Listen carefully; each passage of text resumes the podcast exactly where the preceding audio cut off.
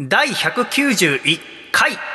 細身のシャイボーイのアコースティ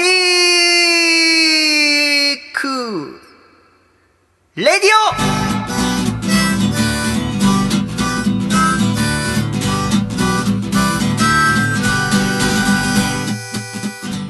オ。シャイ皆様ご無沙汰しております。細身のシャイボーイ佐藤孝義です。第191回。細身のシャイボーイのアコースティックレディオこの番組は東京都江東区門前仲町にあります私のジータークーからお送りしてまいりますこの番組の構成作家はこの方ですどうも、構成作家の笠倉です。よろしくお願いいたします。笠倉さんよろしくお願いいたしますお願いいたします。笠倉さんはい、おはようございますおはようございます。第191回アコラジを収録しているのは2020年8月28日金曜日の朝9時でございます。はい、おはようございます。おはようございます。ちょいと私の仕事の都合で今週は金曜日にさせていただきました。はい、ありがとうございました、暑い日がまだまだ続いてますね。そうですね。夏バテとかどうなんですか？僕は全然しない方なんですけど、あの、うちの嫁さんが全然食欲なくてですね、へえ 夏バテらしいんですよ、どうやら。ウォルデモートって何食うの？ユニコーンの血とかするんでしょ いやいやいやそんなリアルな設定に寄せないでください。森行って食べてますよ。あそうなの。野菜なんとかですけど、何でも食べるんですけど、あまあ、あとなんかクーラーが苦手って言ってました。あそれでかいんじゃない？やっぱり、はい。なんか体温調節がね、うんい言うじゃないですか。うんそれでうん、こう、それだよ食欲とかが減退するみたいな。そうねで、僕はもう都会っ子というか大阪なので、はなんていうかその、ね、扇風機とかじゃなくてクーラーで過ごすのが当たり前あうーなんですけど、んうんそこがちょっと違うみたいですね。ああそっかはい。クーラー苦手な人本当苦手だもんねそうですね。夏でも寝るときクーラーかけないって人たまにいるけどはい。今年もそれで眠れてんのかな？いやーでも今年は危ないって言いますけどね。ねよく聞くよね寝てる間でもね熱中症になっちゃうっつってさそうですね。うちは今生後8ヶ月のウサギがいるからはい。24時間クーラー効かせっぱなしなんだけどさはい。私も昔クーラー苦手だったけどなんかここ数年平気になって。はい。だから夏バテはしないでもりもり食べてますけどね。うん、この間久しぶりに弥生県行きましておー。木場にあってね新メニューの彩り野菜と鶏の黒酢あん定食を食べましたけど美味しかったですけどね。最近行きました弥生県。行きましたよ。あ行きました、はい。すごいよね。すごいです。すごいよね。何がすごかった、あの、ご飯おかわりマシーンそう私もびっくりしたそういやなんか話には聞いてたなと思ってはい。その新しい生活様式に合わせてはい。今順次弥生県ので後全店に広がるらしいんだけど今ご飯おかわりロボっていうのが導入されてるんだよねだ。ロボですね。そうそうはい。ご飯おかわりロボどういうもんだった？あの、スイッチがあって、まあなんか小中大みたいなご飯の量ですね。いわゆるそうそう。そそれを自分で選べて、ワンタッチで、うん。あの、お茶碗にううん。ご飯が、なんていうんですか、上からブワってこう、あのさボじゃなかったでしょ？ポロポロだったでしょ？あ、僕なんか丸ごと、あか、本当？でもさあの 本当？ボだった？なんか、あれ？おも表参道の僕は店舗に行ったんですけど、あそうだったんだ店舗によって違うのかな？あのえ？っと思って。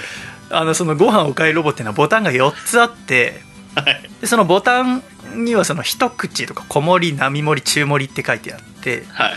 でまあそれぞれ 50g100g150g200g のご飯が出てくるんだよねはい。もともとはその弥生県っつったらやっぱ白米食べ放題ででそのジャーがお店の真ん中に置いてあってお借りする時はそこに行って自分でねしゃもじで装っていうのが定番だったけれどもはい。今はこうやって新しい生活様式に合わせてジャーがなくなって今ご飯おかわりロボになったわけよね。はい。いやーあれ感動したけどね。そうですね。だからあのウォーターサーバーで時々あるじゃない。お茶とか押すと決まった量、こうねお茶が注がれたりとかさ。はい。あれのご飯版だよねそうですね。で私は最初これで本当にふっくらしてご飯食べられるのかなと思ってはい。半信半疑だったんだけれども美味しいご飯だったね、そうですうね、ん、でなんかほら女性とかだとさもしかしたらはおかわりしたいと思っても、ジャーのとこ行って自分で装うってちょっと恥ずかしかったりするかなとも思ったことあったんだけど、はい。このご飯おかわりロボならその恥ずかしい気持ちもかなり軽減されるんじゃないかと思うんだよね。そうですよね。うんかすごいうん感動したな。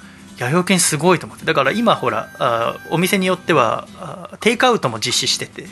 はい。だからこの新しい生活に合わせていろいろさ弥生犬も変わってるんだよ。はい。え何杯食べた？一杯だけ？おかわりした 僕はあの冷や汁定食みたいなのが、のうん。なんか夏限定であるんですけどへえ食べてることないな。あの僕3回ぐらいおかわりしちゃいました。それは何グラムの？えっと中盛りです。あ一番多いやつ？200g かけ算で600で最初のが200だって考えると君800食べてたらおそらく全部で1600キロカロリーとか言ってるねおかず合わせて。だからこの人めちゃめちゃロボ使ってるなって多分 ロボ大好きなんだなっていう。思われてました。ああれちょっと感動するね。あれ欲しいですもん。家に欲しいなって思っちゃいましたもんわかる。まあでもあれ常に炊いてあるわけじゃないからね。そうですよ炊いたのを入れてくれるだけでそうそう。でわかる。あれあれあってなご飯食べたい時食べられたら夏バテ知らずになるかもしれないな。そっか。ぜひやっぱアコラジは弥生犬大好きですからね。はいそうですね、えーぜひアコラジックの方にも行ってみてほしいなと思うんですけども私はあの家では基本的に自炊をしてるんだけどもはい。あの昔学生の時寮生活を始める時にさはい。でその寮には食堂がなかったわけ。うんうん。だからまあでも自炊なんて面倒くさいからおそらくまあ昼間学校行って学校には食堂があったから昼食堂でたくさん食べて夜は適当にコンビニとかで買って帰る生活になんだろうなって最初思ってたわけ。うん。したら、まあ、2人部屋で同じ部屋の西村が「佐藤俺たちは自炊頑張ろう」って言ってきたわけ。おおはあと思って。西村なんて面倒くさがり屋の男なのに。でそのそれぞれの部屋にさあのキッチンはないわけ共同のキッチンで,、でトイレも共同。でお風呂は大浴場なんだけどさ、まあ、その方が掃除しなくていいから楽だけどさ、うんうんうん。でもやっぱわざわざ共同のキッチンまで行って自炊するの大変じゃないって聞いたらちょっとこれ読んでくれって言われて出されたのが藤子不二雄 A 先生が書いた「漫画道」って漫画だったのね。でその漫漫画道って読んだことある？ないですね。もう相当前の漫画だけど40年前とかかな、でその主人公は漫画家を目指しててで時和荘っていうアパートに行くわけある日ね。でそしたらそこに先輩漫画家のテラさんって人がいてでそのテラさんが手料理を振る舞ってくれたのよ。うん。でその時に主人公が「テラさんは毎日自炊するのなんて大変ですよね」って聞いたらテラさんが「まあ、確かに東京には何でもあるから経済的にも一人で自炊するのはかえって不経済かもしれません」と。でも外食をするとどうしても栄養が偏ってしまうでしょって。でも漫画家ってのは体が資本で病気で倒れたら漫画描けなくなっちゃうじゃない。東京で漫画家として生きていくためには強い体と心が整っていないといけない。だから僕は自分の生活は自分でスケジュールをきちっと立ててそれを守るようにしてるんだよ。ズバーンっていう回があるわけ。で寺さんいいこと言うなって西村が感化されて自炊をすることにしたんだよね。あいつ漫画家でも何でもないのに。プラントエンジニアなのにと思いながら。でそっから2人で自炊をするようになってなんとなくその癖が続いてて今でも自炊することが多いんだけどでもやっぱりそのラジオ収録した日でその編集ずっとやってたりすると自炊する元気とかがあんまなくて。でコンビニでなんか食べようと思うんだけどコンビニでなんか買う習慣が私なくてさコンビニ弁当とかあんま買ったことがなくて、でそういう時にいつもさふと頭に浮かぶのがこの収録始める5分前ぐらいにマイクチェックをするじゃないですか。はい。で特にこの電話今テレビ電話で笠倉君とはあ門前仲町スタジオと光が丘スタジオをつないでるけどもはい。やっぱこのテレビ電話の音声で結構乱れることが多いからで、はい。音量も安定しないから最初に結構念入りにチェックをするんだけれどもででその時にまあ会話をしてもらうわけだけど君と僕で会話をすることがないのよね。その共通の話題とかがないから 昨日の巨人良かったねとかさ広島ヤクルトに3立てしたねとか話しても乗ってこれないわけじゃないですか、はい、やっぱある程度その声張ってほしいわけ、はい、だから実際のラジオで喋るぐらい元気な声で喋ってもらわないと音量のチェックにならないからさ、はい、いつもそういう時僕は君に「最近なんか美味しいもん食べた?」って聞くの。そうですね。そうすると君は最近その近くのコンビニとかで売ってた美味しいものを教えてくれるじゃない。はい。で私はその音量のチェックで頭がいっぱいだから99%音量のチェックをしてるんだけども、はい、なんか1%で君の話聞いててはいで収録の終わって編集中とかちょっと疲れたなって思った時にふとあの1%の会話が頭の中で浮かぶことがあるんだよね。はい、でそういや何回言ってたなと思って先週君が話してたのが セブンイレブンで最近美味しいカレー見っけてっつって、はい、銀座デリーっていうインド料理屋が監修したホットスパイシーチキンカレーっていうのが最近セブンイレブンで売ってて、はい、それが美味しいんですよって先週確か言ってたでしょはい。でそれを思い出して今週セブンイレブン行って買って食べてみたんですよ、はい、美味しかった。君の料理のおすすめで間違えたことないからね。でもちょっと辛いね。辛いですめちゃめちゃコンビニの食べ物で食べたのから一番辛かったかな今までで。本格的な辛さなんですよね、うん、ちゃんと。でもご飯が普通の白米じゃないんだよね。はい。あれ何ですか？あれサフランライスですかね？そうですね。黄色い、はい、ねあんまりコンビニでサフランライス見たことなかったから、はい、すごく新鮮な気分だったの、うん、食べたら美味しくてやっぱデブがおすすめするの間違いないわ。と 美味しいなと思ったんだけど美味しいですあれ、はい、やっぱりあの住んでる場所によって行くコンビニって変わるなと思って。はい。うん。かつて三軒茶屋スタジオの時は一番近くにローソンがあったからやっぱローソンで買い物する機会が一番多くて。で阿佐ヶ谷スタジオの時は一番近くがファミリーマートだったからやっぱファミリーマート行く機会多くて、で今この門前仲町スタジオはセブンイレブンが近くにあるからやっぱセブンイレブン行く機会が一番多くてね。だからやっぱ君のその銀座デリー監修のスパイシーチキンカレーっていうのはさ、はい、お肉もゴロゴロ入ってんだよね。そうなんですよね。で美味しいなと思ったんだけども、はい、もうちょっと辛くなかったら毎日でも食べたいぐらいの。あれかな。私ちょっとお腹痛くなっちゃうからさ辛いの続いちゃうとね。週に1回ぐらいがちょうどいいなと思ってんだけど。でその話を竹下幸之助君にしたの。はい、弥生県マスターのね、はい、で竹下君に話したら「ああそうですか」っつって「今度僕も食べています」っつって、はい、それで言ったらセブンイレブンで今売ってる富田の冷やしつけ麺が今一番美味しいですよって教えてくれたのねへえこれ知らないかさちゃんでも。知らないです。あの中華そば富田っていうお店が千葉県の松戸にあってはい。でその富田のつけ麺ラーメンっていうのはもうラーメン好きの中で知らない人は絶対いないんだって、うん、大人気で並ぶ時は4時間とか並ぶんだってさ。でその富田がセブンイレブンでつけ麺出しててもともとあったかいつけ麺とか冷凍で出してたんだけどこの夏に濃厚豚骨魚介冷やしつけ麺ってのを出したんだよね。でそれがめちゃめちゃ美味しくて毎日のように食べてますってたけちゃんが言ってたのよ。ああそうですかっつって。あでも細見さんちょっと気をつけてくださいっつって。普通に食べちゃいけませんっつって。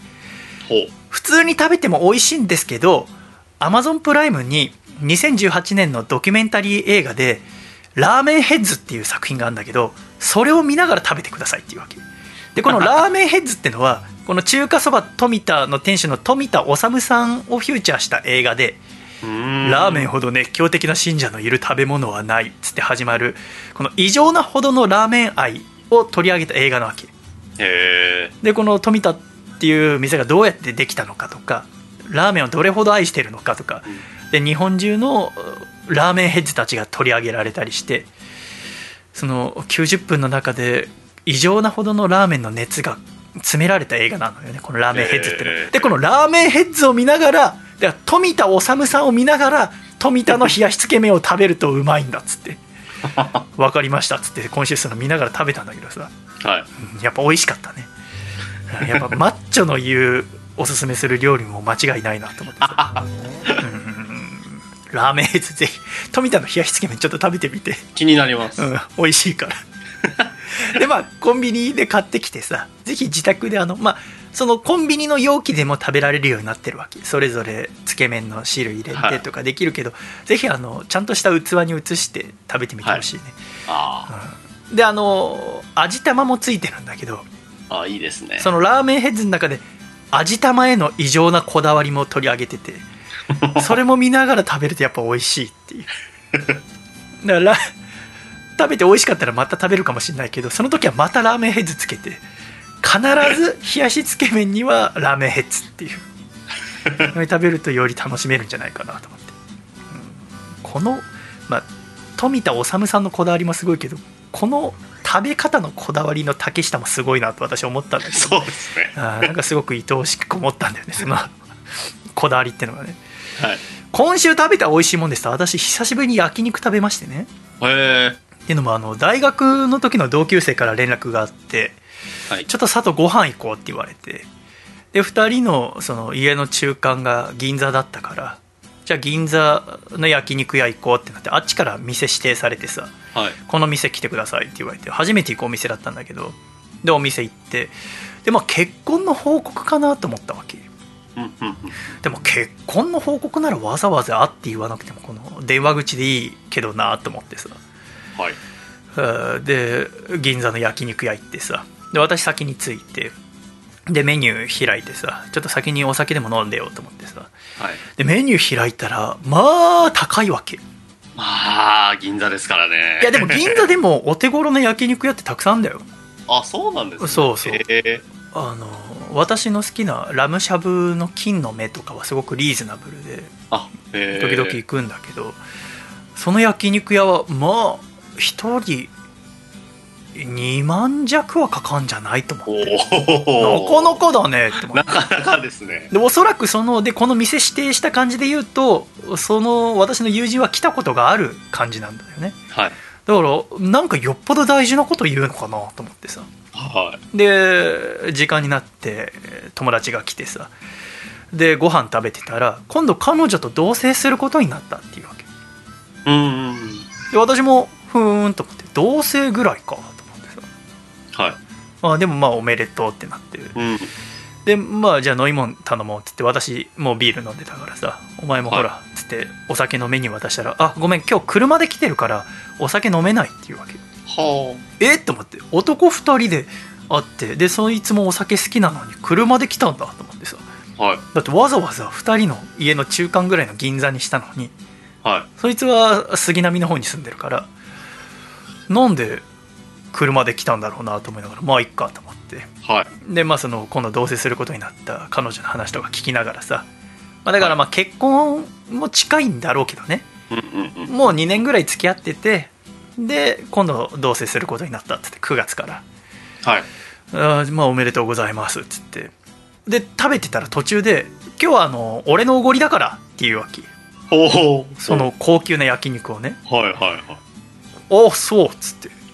でそこでなんかピンときたのは、はい、こいつなんか私を変なものに勧誘しようとしてんじゃないかなと思ったんだよ。なんか時々聞くじゃない。もともとの高校とか大学の同級生に呼ばれて話してたらそれが何かしらへの勧誘だったとか、何かへの誘いだったとか、保証人になってほしいとかそういうのって聞いたことあったけど私そういう経験したことなくて、あこれかと思って、で私そこからお酒飲むのやめてさ。ちょっと騙されたりしないようにと思って身構えてたわけ。でも結局2時間ぐらい焼肉食べて、はい、そのまま終わったの。何の誘いもされず。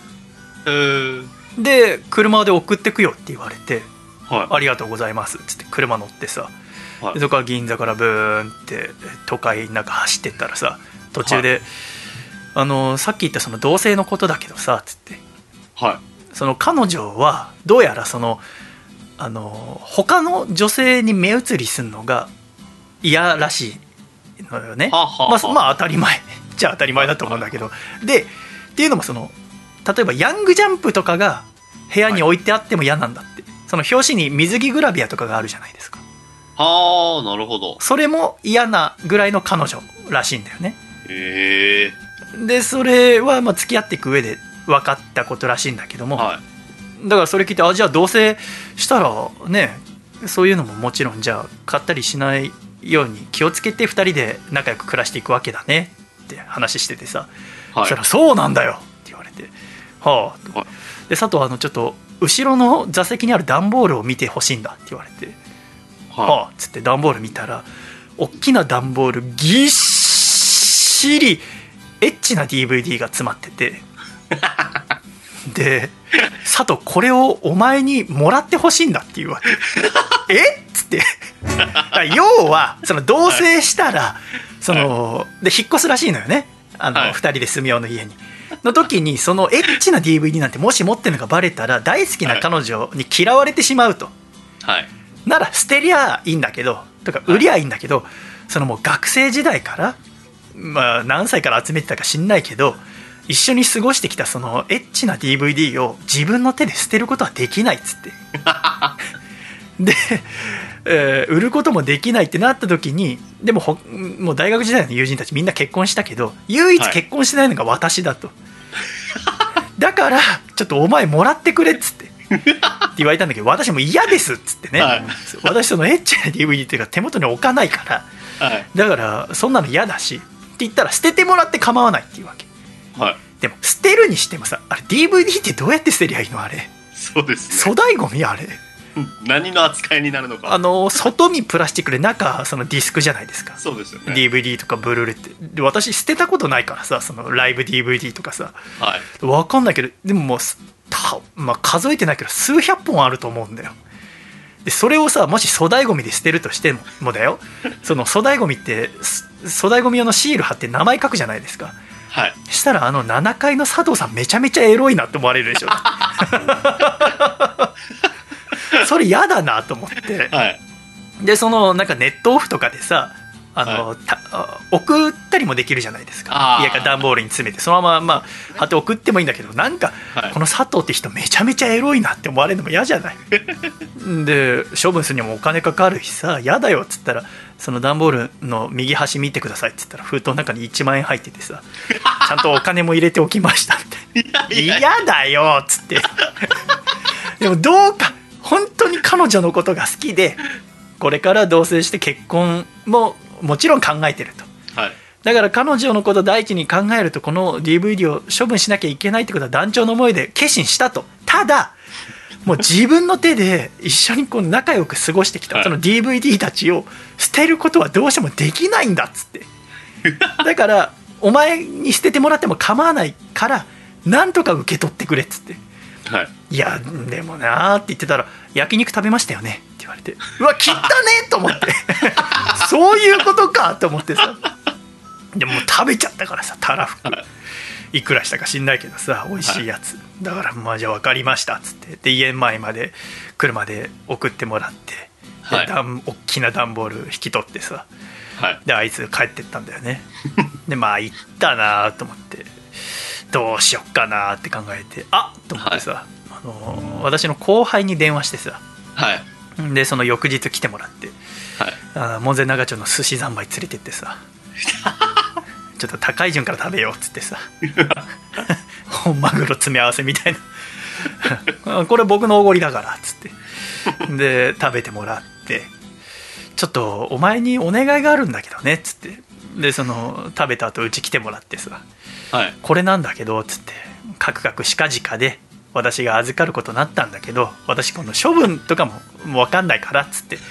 で後輩それ見た途端に「えこれもらっていいんすか？ありがとうございます!」っつってめちゃめちゃエロいやつだったんで、ね、まあそれを知ってて呼んだんだけど「えいくら佐藤さんに渡しゃいいんですか?」って「いやいやお金なんていらないよ」っつって「これお前にもらってほしいんだ」って「いや本当夢みたいです」っつって「夢ありがとうございます」っつって。でそのタイトルさ一つ一つ見て、まあ、ここではあのタイトルを言うこともちょっと できないぐらい卑猥なタイトルを見ながら「あこの持ち主さん僕とすごい気が合います」っつって。でそれ喜んで持って帰るっつってさ。でも段ボールさ手で持って帰るっつうからさいや別に送ってもいいしい。やもうすぐ帰ってみたいんでっつって。あそじゃあタクシー代出すよっつったんだけどいやそういうの結構ですっつってバス乗ってさ段ボール抱えて帰ってったんで。でもよく考えればさ一番いいやり方だったんじゃないだって。まあそうですね。作品作った人たちからしてもさはい。また新しい人に見てもらえてさ、はい。でそのもともとの持ち主私のお同級生にも連絡してさ後輩が喜んでたって言ったらすごい喜んでた。あ本当か？新しい人の手に渡ったのか？っつって。でも結果的にね私はそのもらった1万で後輩に寿司をおごれたわけだし。そうですで後輩もエッチな DVD たくさんもらえて。はい。で私の同級生はこれから恋人と幸せな同棲生活。何のわだかまりもなく心の中にしこりもなくはい。みんな幸せになったわけだから。そうですね。なんかとても気持ちの良い、えー収録の日を今週迎えることができてですね。いいことしたなって思ったんですね、えー。君どうしてんの？そのもともと今その上京してきてすぐ同棲したからもともとビデオとか持ってなかったのか。まああのちょっと持ってたんですけどそれは何？大阪から持ってきたってこと？大阪の時にそうですね。学生時代に買った本当でも34本ぐらいがあったんですけそれをどわざわざも上京する時持ってくんの？あの持ってきたんですよ。えー、考えらんない。私そういうの買ったことないから。であのまあもう今新たに引っ越しの時とかにはあ一回あれですね。だから東中野に住んでた時代からあ、光が丘に引っ越す時にもう処分したんですけど一番恥ずかしかったのがうんはあの綾瀬はるかさんが僕好きであは綾瀬はるかさんがデビューしたての時のイメージ DVD みたいなのが一ったんです、はいまあもともとグラビアアイドルだからね。それをあの見つけられてはいまだにやっぱいじられます。何を？綾瀬はるかのあのエッチな DVD 持ってたよねとかエッチってただのイメージ DVD でしょ？やっぱり女性からしたらやっぱこう水着の表紙で。ええやっぱそういうやっぱ認識があるんだなっていうのはへー。あのはい、そのね同棲される彼女さんもそうですけどうん。あやっぱあるみたいですよ。もううわってこう来るものが。ーそうなんだ。やっぱはい。そこの気持ちわかんないね。そうなんですよ。男からするえじゃあその34本はどうしたの？それはもうす捨てましたけど嘘！あのお前はなんて非情なやつだよ。最悪。考えらんない。見習ってほしい私の同級生を。えー、捨てたの？それはもうちょっともうはいやむを得ないあ娘生まれるしっつって。あそうですね。うーわ考えらんない。ひどいやつだなお前ってのは。ほんと血も涙もないな。もうそうなんですよだってね大阪から持ってくるぐらいだから相当好きだったわけでしょ。相当好きだったんですけどね。バカだな。よくもささ持ってくる時はさディスクだけそれともパッケージそのケースも？もうケースもですもちろん。いやもちろんじゃないよ。邪魔かさばるじゃんだって。でわずかなそのケースを持ってきてみたいな。あごめんちょっと娘が近く来たからこの話題やめよう。よし曲に逃げ込もう。では 逃げ込みましょう。今週も最後までよろしくお願いいたします。1曲目お聴きください。竹下幸之助で「やよい軒行こうよ。 One, two, one, two, three. Baby、手をつないで、弥生行こうぜ。ウォー、 baby、夢抱いて、弥生行こうぜ。ウォー、日が昇らぬ朝もあるだろう。星ともらぬ夜もあるだろう。そんな時はお腹いっぱい食べようよ。それで大丈夫。きっと大丈夫。ベイビー手をつないで弥生行こうぜ。ベイビー夢抱いて弥生行こうぜ。あの僕が初めて弥生県に行ったのは小学校低学年の時でしたかね。大阪の天下茶屋駅のねその時はまだ飯屋丼でした。あのー、今思えば僕のお袋の味は弥生県なのかもしれません。それぐらいおかわりをし続けて早もう10年経ちました。弥生県食べたいな。弥生県行きたいな。あーエビバリカモン。ベイビー手をつないで。弥生行こうぜ。Whoa Got the baby 夢抱いて。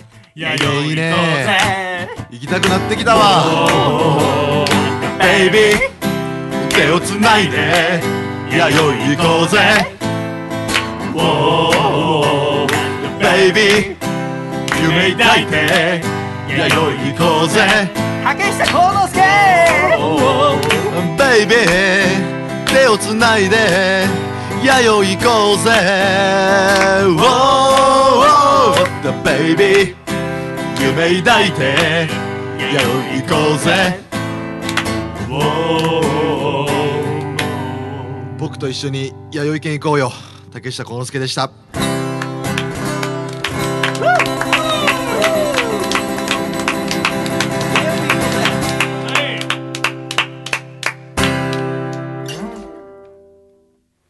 ありがとうございました。竹下幸之助さんで弥生県行よ。でした。ではジングル。東京都。ラジオネームもっこりさん。からいただいた。細身のシャイボーイがお父さんと仲直りする方法。お父さん。ビックリマンチョコを買ってくるたびレアが出たぞーって見せつけてくるけど最近のビックリマンシールは全部キラキラしてるんだよ。細身のシャイボーイのアコースティックレディオ。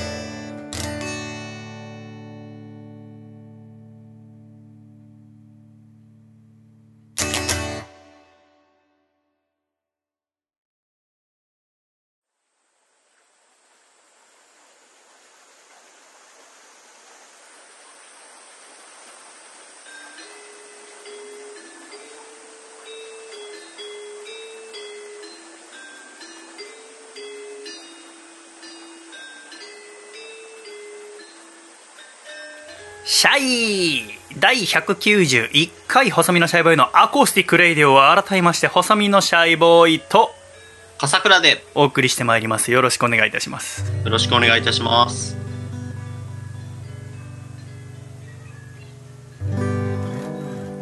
娘ちゃんはこれから幼稚園ですか？そうですね。そっか。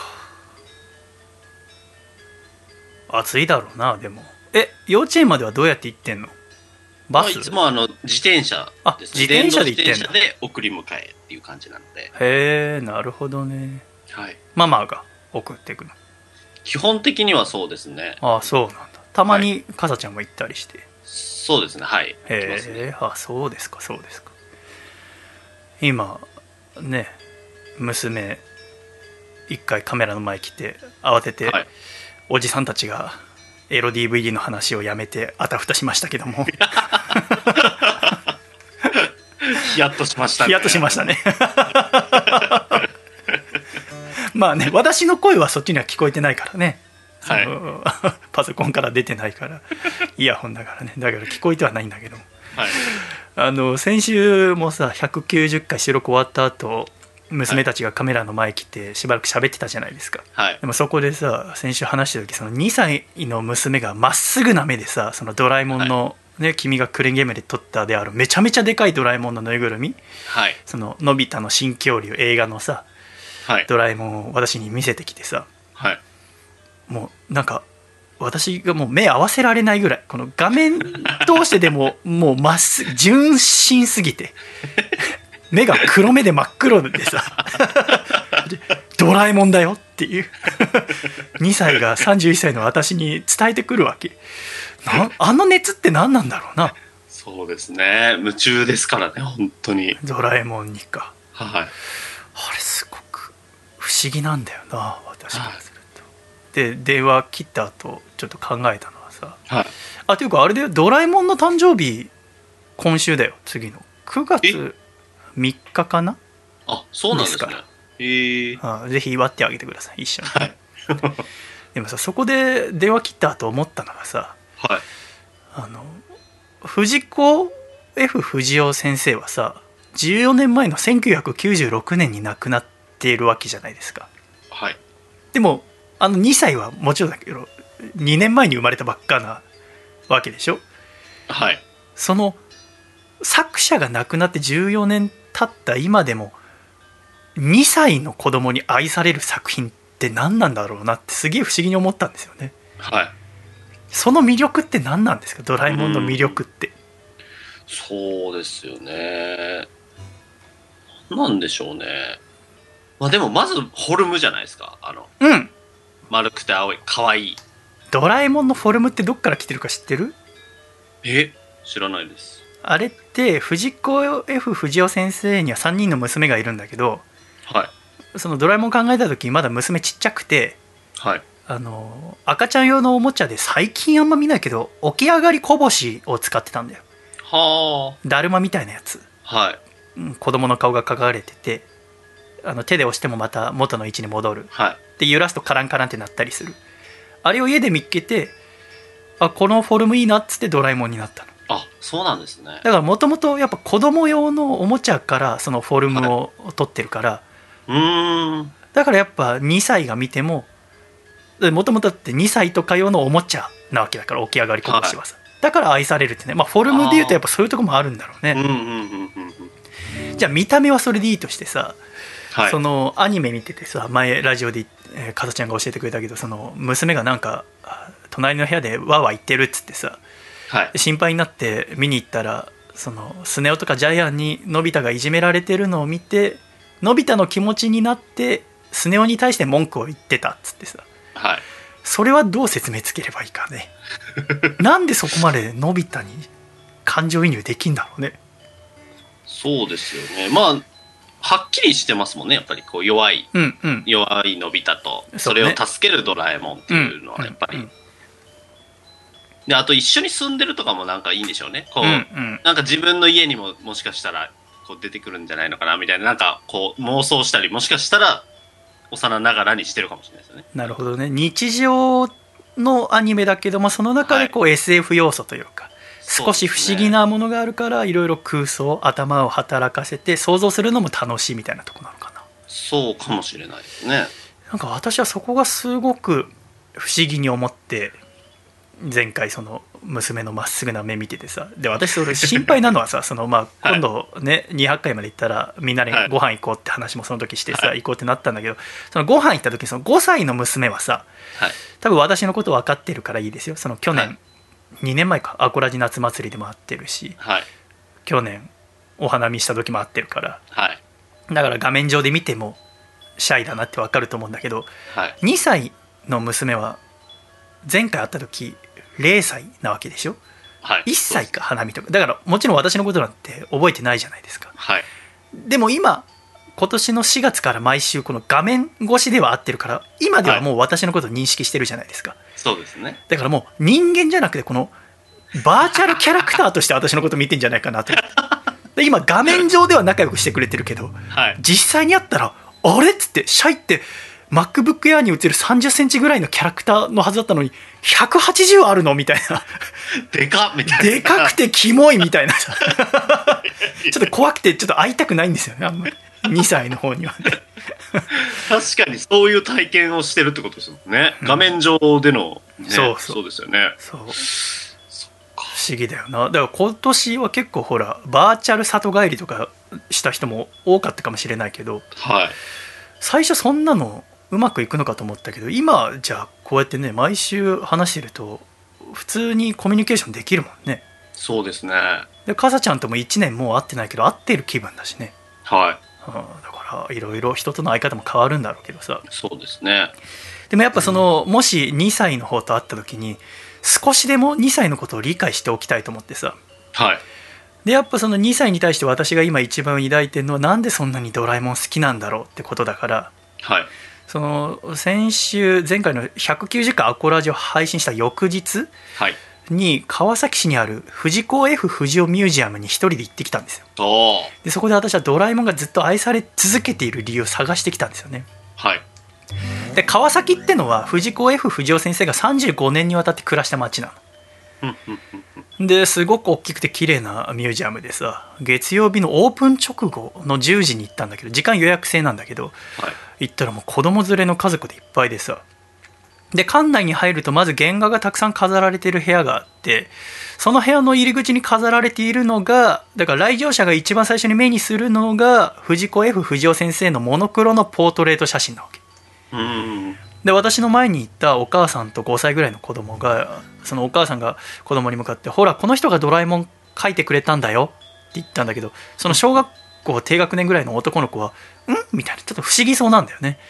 ドラえもんとなんかやっぱつながってない感じがうん。作者？っていう。ドラえもんは2112年からやってきたんだよ。ぐらいの感じだ。ね で日常の中にもういるけどねみたいな。作ったって何？って顔してるわけ、はい。ああと思って。ますます不思議だなと思ってさ。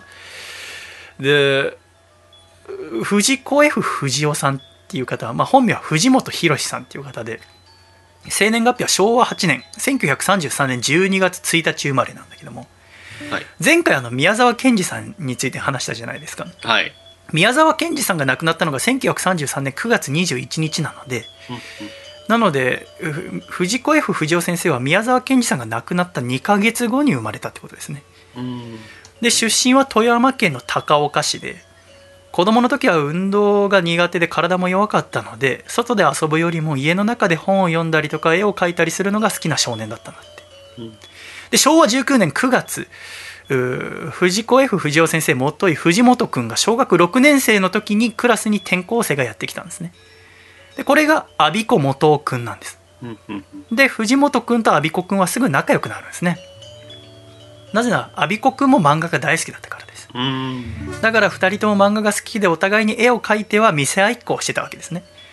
でそんな2人が中学3年生になった時2人の運命を変える一冊の漫画と出会うんです。それが「新宝島」っていう漫画でこれを描いたのが誰か分かりますか？漫画界の神様。手塚治虫さんですそう手塚治虫さんです。は「新宝島」っていう本読んだことありますか？あないですね新宝島って聞いて何を想像しますか？じゃあ君は。僕はあのサカナクションの曲とかがああそうですね。サカナクションがありますね。はい。2015年に、えー映画「バクマン」のために書き下ろしたのが「新宝島」っていうはい。曲で、えーバクマンっていうのは少年ジャンプに、えー連載されてた大場つぐみさんと小畑武史さんの漫画家になることを目指す少年2人が主人公の漫画ですけどもそれが映画化された時の主題歌がサクナクションの「新宝島」ですけども。だからこの「新宝島」っていうタイトルはこの手塚治虫の「新宝島」から来てるわけですね。うん漫画家が主人公の映画だからってことで。でこのお藤本くんと阿鼻子くんは中学3年生の時にこの手塚治虫さんの「新宝島」と出会うわけですね。でなんて漫画なんだって思うわけです。うん手塚治虫って漢字どうやって書くか分かる、まあ、手塚普通で。そうですね。治む治治め国を治めるの。治療の地に。治療の地に虫です。ああそうそうよく分かるね、はでこの「治む」って読み方分かんなかったんだって最初。何も書かれてなかったから振り仮名とかが。だからこの藤本阿鼻子の2人はこの手塚自中か春虫か治むしか分かんないけども この人は本当にすごい漫画家だっつってうん。2人して手塚中毒になるんです。で新宝島に続いて次々と発表される手塚治虫さんの新作に2人は心を躍らせたわけですね。で当時この昭和の初めの方って漫画っていうのは出版物っていうよりおもちゃ扱いだったんだって。うん。だから本屋さんにはなかなか置いてなかったんだって漫画っていうのは。うん。ただ高岡市内に1軒だけ奇跡的に漫画をたくさん取り扱っている本屋さんがあってでそこでは5円払えば椅子に座って立ち読みし放題だったんだって。今それやると結構問題になると思うんだけど、ね。本屋さんで。いうんうん100円払ったら立ち読みしていいよとかって問題になると思うんだけどそれが公認されてたんだって昭和の初めはね。でそこでたくさん漫画読んで手塚治虫さんの作品は全部買って2人で読んでたんだってさ。で2人で漫画を描くようになるの。で書いた作品を出版社に送ってたまにこう載ったりとかしてたんだって高校生ながらで手塚先生にはファンレターを送るんだってさ。だけどきっと手塚治虫なんてすごい人にはファンレターたくさん来てるだろうからっつっておまけをつけたんだって。うん。そのファンレターにポートレートとかをつけたんだって。あとその手塚治虫さんの漫画に出てくるキャラクターのピンナップ写真みたいうーん。なで高校3年生の時に先生に会いに行くことができるってことになってうーん。兵庫県の宝塚の実家かな？お母さんと住まれてたらしいんだけどその宝塚まで行って初めて神様に会うのへえ。でその神様が仕事してる現場もうゆっくり喋ってる時間なんてないからもう売れっ子漫画家だからその時にはね、はでその手塚先生は「ちょっと待ってて」っつって「今これ書き上げたらゆっくり喋るから」って言ってだから仕事する様子でも見ててよって言われて2人は見てたんだけどあこんな先生の邪魔したくないっつってもう自分たちも早く帰って漫画描こうっつって先生仕事してる途中であのお母さんももうちょっと待ってたらいいのにって言うんだけどいや僕たち先生の邪魔したくないんでっつって帰るんだって。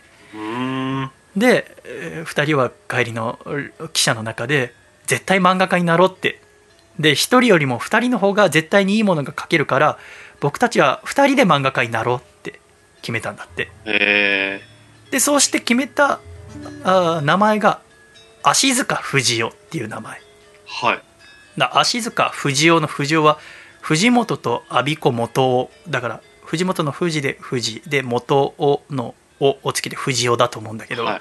足塚って何かし分かる？足塚だ。あ、だから手塚だからあそうそう足で行ってやろう。冴えてるね金曜日だと 冴えてんのかな？金曜日だろ 手塚先生には投稿及びませんってことで足塚にしたんだってはいだけどなんか露骨すぎるなっつって後に藤本の藤と我孫子の子を取って藤子不二雄にしたんだって。で2人で藤子不二雄として漫画家を目指し始めるわけですねなるほど。だけどさもう高校生高校3年生でさこれから社会人になるって時にさ藤本少年は悩むわけですよねその本当にこれから漫画道を歩んでいっていいのかなって僕も我孫子も母子家庭で育ってそして2人とも長男だとならば富山で働いて母や兄弟の面倒を見るべきじゃないのかなってで当時はまだまだ漫画家が職業として今のように認められていない時代ですから漫画家としてやっていける将来の保証なんてどこにもないわけですよねうんだけど将来云々よりひたすら漫画を描き続けたいと自分の中から湧き出てくるものを表現したい書いたものを人に見せると面白いとかつまらないとか言ってもらえるわけですけどこんなに楽しいこと他にあるだろうか？いや絶対にない。漫画家になるしか僕のそして僕たちの進む道はないっつってお母さんに上京して僕は東京で漫画家として生きていきたいんだ。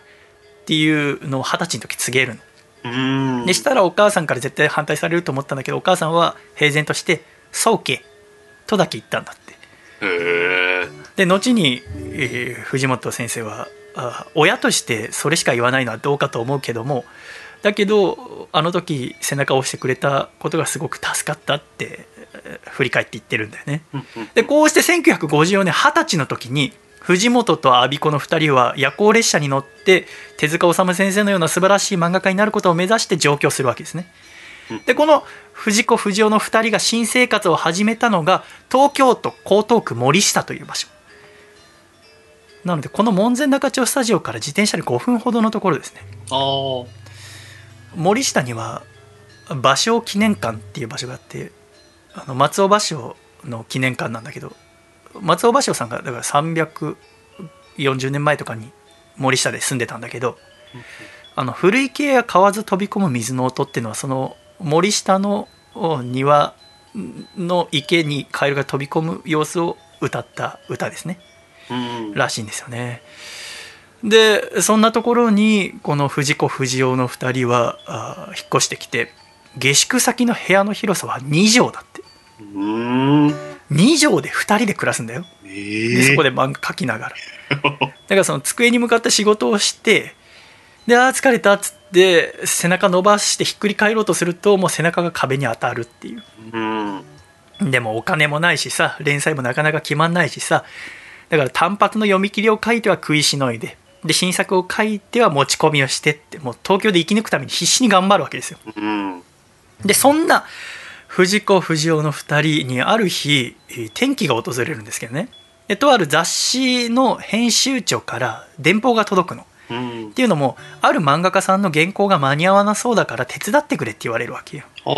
で分かりましたって言うんだけど自分たちもちょっと締め切りが迫った仕事があってで当時漫画ってあのアシスタントとかいないんですよね。全部自分で書いてたわけですけどその自分たちも明日までに仕上げなきゃいけない仕事があるからうん。2人揃って手伝いにはいけないと。だから藤本さんが藤子不二雄の仕事をして我孫子さんがヘルプで、えーその言われた場所に行ったわけ。うん。でそのお言われて行った場所が椎名町にある常盤荘っていう場所で。そこで漫画を黙々と書いていたのが手塚治虫先生だったのうん。えっ、っつって手塚先生はたくさんのいろんな雑誌社のいろんな連載を抱えていたわけだけれどもどうしても間に合わないから手伝ってくれっつってその神様の仕事を手伝うことになったうん。で恐れ多いと思いながら頑張って書いてで仕事が全部終わった後に「ああ阿鼻子君ありがとう」っつってで今度僕はこのお椎名町の常盤荘を引っ越すんだけど君たちこの部屋に入らないかい？って言われるの。え？っつって 藤子不二雄からすればだからもう神様の部屋うん。神様が作品を作っていた部屋に引っ越せるんだってことになってその常盤荘で今度はもう2畳から4畳半になるんだけどうん。4畳半だから今までの倍以上の部屋に引っ越してはい。その神様が作品を作っていた部屋で漫画家として頑張ることになるうん。でその常盤荘にはあ先輩漫画家の寺さんがまずいたんだけどそこからあ空き部屋が出るたびに新人の若い漫画家を入れるようになって後にそこに石ノ森章太郎さんや赤塚不二夫さんらも住むことになるんだけどもうん。10年間で延べ11人の若い漫画家たちがその常盤荘で暮らしながら切磋琢磨して漫画を描くようになるんだよねはい。だから一つ屋根の下で漫画道を突き進んでいったわけですようん。であのこれはあのあまり藤子 F 不二雄ミュージアムにはあー常盤荘のことはの展示とかされてないんだけどあの宮城県石巻に石ノ森章太郎さんのミュージアムがあってここに去年私行ったんだけどはい。そこにはね常盤荘の模型とか当時住んでいた人のインタビューの映像とかがずっと流れててすごく面白かったので漫画道ファンはぜひ石森章太郎さんのミュージアム行ってみてほしいなと思うんだけども。でこの常盤荘に入ってから藤子不二雄にはこう連載も決まって次々と仕事も舞い込んで順風満帆だったんですよね。うん。でああ頑張ろうっつって今頑張んなきゃいけない時だっつってね。でそんな年末になって12月30日にその大量の仕事を持って富山県のその実家に帰省したんだって。はい。だ当時すごいよねだからそのアシスタントとかもいないし漫画って紙さえあれば描けるからその実家で描こうと思ったんだってうんうんうん。です実家帰って2人で描いてたんだけどなんか故郷に帰って緊張が緩んだのか漫画の描き方を忘れちゃったんだって、へえ。だから時はそうでガーってみんなで頑張って描いてたのをちょっと地元帰ってゆっくりしながらの方が漫画はかどるよなと思ってあの地元帰ってそうしたら漫画の描き方忘れちゃったんだってどうやって描きゃいいんだっけなっつってだけど富山だからさ編集者が押しかけてくることはないわけ。で当時携帯電話とかももちろんないからはい。であと電報がたくさん来るわけ早く原稿送ってくれっつって、はい。だけどその書き方忘れちゃってるからもう書かないまま締め切りを過ぎちゃう。要はその原稿を落としたんですよへえ。8本ぐらい落としたって言われてるんですよねへえ。だからその載せなきゃいけない その漫画を8本ぐらい載せらんなかったんですよでそのままもうポーっとしちゃって東京帰るのも怖いじゃない。でもう漫画家人生終わったと思いながらでそしたらもう半月ぐらい経ったんだってええ。だからもう締め切りだ早く電あの早く送ってくれっていう電報もうもうパタッともう来なくなってはい。でもう終わったと思ってたらその時は荘の先輩漫画家のテラさんから「君たちは何してるんですか?」っつって「早く一度東京来なさい」って言われて勇気出して東京行ったら実はその穴開いた部分には時はその仲間とかいろんな漫画家友達仲間たちが穴埋めしてくれてたってことを知るんですよね。うーん。でもう僕たちは漫画家やめようと思ってるんですっつったらもう寺さんが「君たちはそんなことでいいんですか?」って「君たちから漫画を撮ったら何もありませんよ!」って言われて、えーショックを受けて「本当にその通りだな僕たちはなんてことをしてしまったんだ」って言って 出版社回ってだけどやっぱ出版社からすりゃさ新人のくせに何本も仕事に穴開けたわけだからはい。もう完全に信頼を失ってるわけですねそうですよね。で要は干されるんですはもうどこにも漫画を載せてもらえなくなるんですね。で仕事もない金もないそれでも2人は時はそうで漫画を描き続けるしかなかったわけですうん。そんな状況でも漫画家でやっていくことを諦めなかったのはやっぱり共に漫画道を歩む時はその仲間たちがいたからですねうん。でそこから藤子不二雄の2人は小さなカットを描く仕事などで食いつないでいったわけですうん。でそういう仕事をしていくうちに少しずつ仕事が入ってくるようになって、えー出版社の人たちからも許してもらって漫画界にカムバックすることができるんですねうん。で1959年26歳の時に日本初の「週刊少年誌」ってものが発売になったんですはい。何だと思います？今ほら週刊誌ってたくさんあるじゃないですか少年週刊誌かそうですね。最初にできたのって2つあるんだけど何だと思う？今も続いてるえ、マガジン。そう。講談社から少年マガジン。もう一つ。はい。え、あと、サンデそう。素晴らしい。小学校の少年さんで。え？冴えてるね。金曜朝9時？ー。金曜日なんで。え？ー、金曜の笠倉。すごいっていうか土曜のお前何なんだよじゃあ。休み気分になっちゃってるじゃない。でこの始まったばっかのその創刊号から「少年サンデー」で「海の王子」っていう作品を藤子不二雄で書くことになった。のでこれが好評になったんですよね。でえーその2年後1961年28歳の時に青春時代を終える儀式のように藤子不二雄の2人は時和荘を出るんです。うん。で藤本さんはそこから川崎で住むようになるわけですね。でこの漫画家になって最初の10年っていうのは本当に試行錯誤で行き行き当たりばったりで依頼があれば何でも書いたんだってファンタジー生活ギャグ SF 西部もの少女もの時代劇テレビもの怪奇電気ミステリー冒険アクション。もうとにかくこの漫画という無限の可能性を持った表現手段をもういろんなところで試してみたかったんだよね。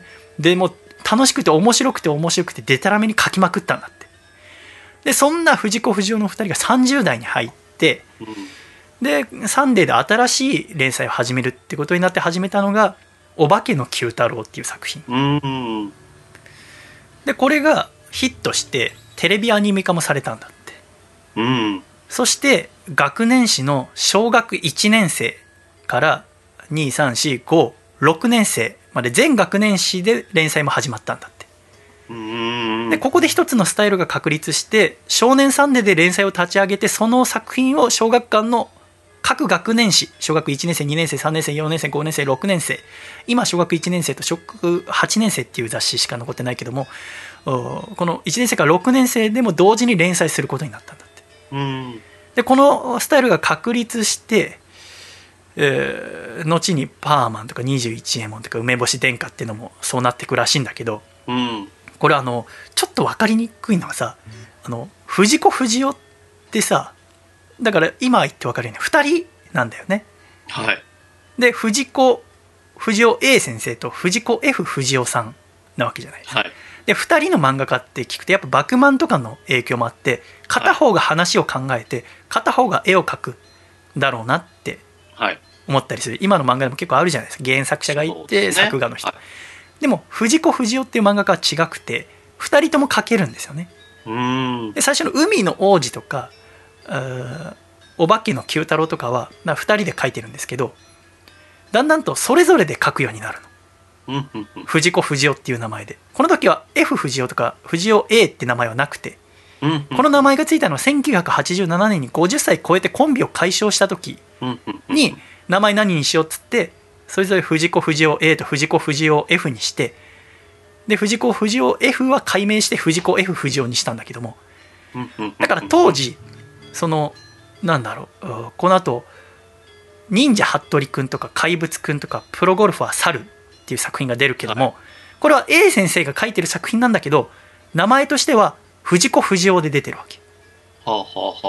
でその後「パーマン」とか「21エモン」とか「梅干し殿下」っていう作品が出るけどもこれも作者は藤子不二雄とだけ書かれてるわけ。うん。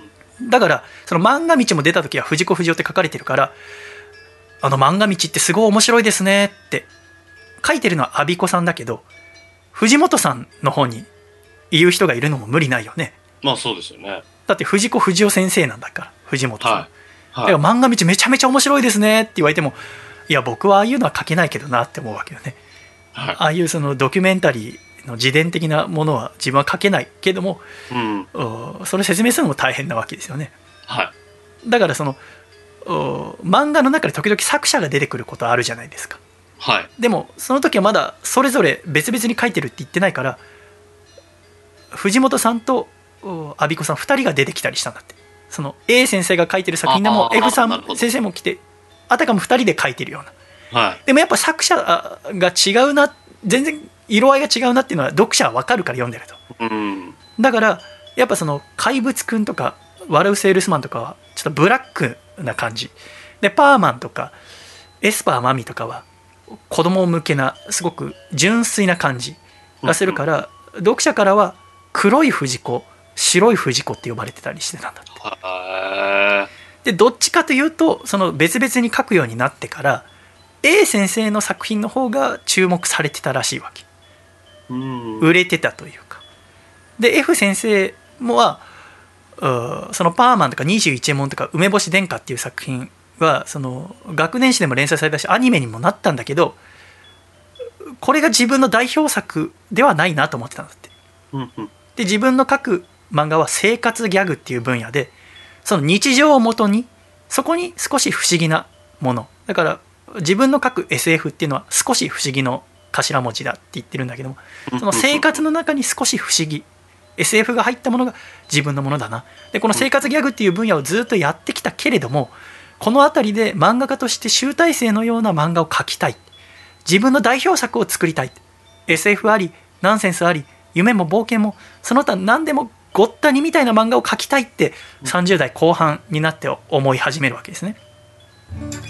でそんな1969年の年末になって梅干し殿下と入れ替わりで学年誌向けに新連載を始めてくださいって依頼があったんだって。うんうん。でその時に、えー1970年1月から新連載がスタートしますよっつって。その1月からスタートするためにその前の月69年の12月に予告カット。来月から藤子不二雄の新連載始まるよっていうカットを載せなきゃいけないってなってそれを書いてくださいって言われたから書くんだけどメインキャラクターが決まんないんだって。うん全然思い浮かばなくて。でなんかこうぼんやりとこういうの書きたいなっていうのはあるんだけどもメインキャラクターが決まんなくて。でもその予告カットを載せなきゃいけない締め切りはやってくるから。で書いたのは男の子が机から何かが出てきてびっくりしている予告カット。で机から出てきたところに大きな吹き出しで「わー」って書かれてんだけど。要はその机から何が出てくるかは決まってないわけですよね。良いアイデアが浮かんでないからでその予告カットはもう検索するとたくさん出てくるから見てほしいんだけどうん確かに全然何もないわけ。で男の子はでももうのび太くんなんだけどね。うんうんでどういうキャラクターにしようかなってでももうその予告カットが出てとうとうもうほ本編が始まるってなってもメインキャラクターが決まんなくて締め切り直前だっつってどうしようかなどうしようかなっていう時に家歩いてたら小さな娘のおもちゃのポロンちゃんっていう起き上がりこぼしのおもちゃを見つけてあこのフォルムかわいいな形これを元にデザインしてみるか。お化けの九太郎では犬が活躍したから今度は猫がいいな。でも耳があると大きな化け猫みたいになっちゃうから耳なんかはない一見正体不明の猫がいいな。猫イコールドラ猫。ドラ。に、21エモンでも使った。エモンなんて古い名前つけた方がなんか面白いな。でその古い名前つけてるけど未来から来たっていうとこうそれぞれが逆の意味を持ってるから面白いな。じゃあ未来から来たロボットっていうことにしよう。で昔から〇〇博士のお秘密道具みたいなパターンはあって梅干し殿下では壺の中から道具を出すってアイディアがあ読者に受けたからそのパターンをもう主人公本人が博士の発明じゃなくてそのメインキャラクターが持ってくるって形で表現したら面白いな、うん。じゃあでも壺から出すとかじゃなくてもう手っ取り早く自分自身からえポケットからひょいって出せたら面白いなあじゃあメインキャラクターは形え起き上がりこぼしであじゃあ色合いはどうしようかな。え学習雑誌の最初のページは色がついてることが多いよな。最初のページのベースの色は大抵黄色だよな。でタイトルは赤が多いよな。そうなると赤と黄色を除いたらあと残っている色は青だな。って言ってできたのがドラえもんっていうキャラクター。はあ。こうして1970年の1月からドラえもんの連載が始まったんです。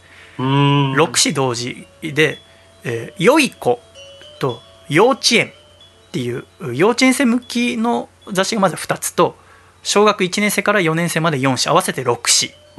で1970年1月から連載が始まってで後に「よい子」と「幼稚園」のお連載は終わって小学5年生6年生っていうのが加わって1973年から1989年までの16年間は小学1年生から6年生までドラえもんの新作を月に6本年間で72本出し続けたんだって。